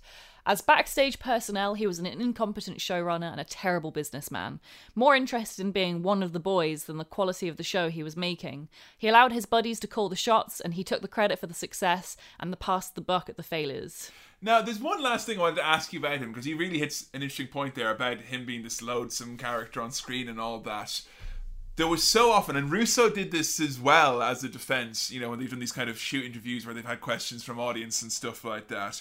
But people are like, You were such a slimy piece of shit. You were so manipulative. You're such a backstabber. And he's like, That was my character. Hmm. You're you're just mixing up my character. I- I'm not actually like that. You I- Famous words of Vince McMahon. I do think, yeah, there is a lot of that with it, with the Vince of kind of maybe excusing some of the behavior. I genuinely think Vince doesn't know. I think Bischoff would have a better idea. But do you think, or from reading some of the tweets and some of the, the reaction from some folks, do you think there are some people who maybe are been more influenced by Eric's heel character and that has made them kind of hate them a bit more? Or is it solely his business practices? But it sounds like he is a bit like that. the volume turned Like, way up, yeah, that's say? the thing. Yeah. Yeah. I'm sure it is exaggerated, Mm. but you've got to be a bit that way inclined to run a business like that. No, he's just a real level-headed, cool guy Yeah. who also is going to ride to Sturgis with Hulk Hogan for the free pay-per-view at the Sturgis rally. Yeah, cool. That's all right then. Just the character, is this. Well, this was a very, very, very interesting episode to go through. We've had an absolute time and a half. We've covered now all the big promoters from the big three of the 90s of WWF, ECW, and WCW. It's very interesting now to kind of mentally be comparing and contrasting those three men and their ethoses and how they tried to change wrestling and how ultimately all of it got absorbed by one big company at the end. So, yeah, there's a lot of history you've learned here today, Joe. Yeah. Eric Bischoff, is he a prick? I think he is a bit of a prick, yeah. Yeah. A bit of a prick. A bit of a prick, Mm. yeah. But in terms of the devil or the most No. controversial figure in No. sports entertainment, He's not the devil. He's not even close to being the most controversial figure in wrestling. He's nowhere, nowhere near, that interesting. He's No. nowhere near that interesting. No. but he is controversial, and it would be a lie to say otherwise. Yeah, well, very much so. So, from the world of controversy and Eric Bischoff to the world of law, order, rules, and officiation, our next episode is going to be a very special one because we're going to be learning all about the zebras. It's how to referees. We're going to talk about the most famous, impactful, and important referees in the history of the world of wrestling. We're going to be talking about the use of the special guest referee gimmick, referees being involved in storylines, and honestly, as well, something I don't really know a whole ton about. I'm very interested to research and find out more about the actual role of a referee in a wrestling match because these are some of the most important people who put together a wrestling show, and most of their role is completely unknown. Like, do you know that most of the referees put together the ring in WWE? No? Yeah, I know. What? It's kind of a secretive world. Do they It's- get paid more to do that? Yes, I do believe so. Good. But I mean, it's a secretive world, and not the sense that it's very closed doors. It's just that I don't think there's been much inquiry into it. So we're very excited for this one, folks. We're after your thoughts, your recommendations of excellent moments with referees. Maybe you look at the likes of maybe Earl Hebner and Aubrey Edwards, Nick Patrick, and good old Bill Alfonso and his whistle. All these characters and many more. We're going to maybe have a little bit of a look at what is the role of referees in wrestling. Should they be unnamed non-participants, as in WWE? Should they be marketable personalities with a bit of an edge to them, like it used to be in WWE, and it seems to be currently in some of the AEW broadcasting? Some of my favorite people in wrestling are actually referees, like hmm. Bryce Remsburg and Jimmy Korderas and Teddy Long and whatnot. I don't know any of those people. You're going to find out about a lot of people in stripy t shirts, Joe. That's basically the long and short of it, and I will be wearing my referee shirt for the entire time.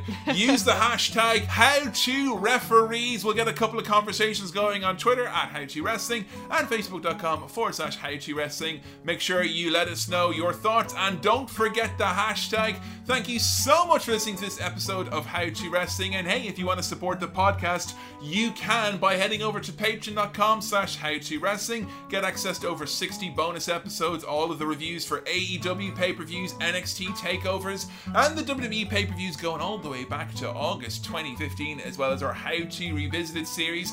All this and much more available. You can request an episode, sponsor an episode, and I will say, in the run-up to the festive season, if you would like a voicemail, a custom impression, a voice message from myself or Joe. It has been something we've done in the past for Christmas and birthdays and whatnot. There is an option available at the Patreon page. If you're interested, let us know as soon as possible, as the calendar will be filled up pretty much immediately as it relates to Christmas spectaculars. But hey, thank you so much for listening to us chat about Eric Bischoff. I feel enlightened after this episode. Yeah, me too. And a lot more entertained by the content of his performance than I would have ever imagined. Yeah, same. How about that?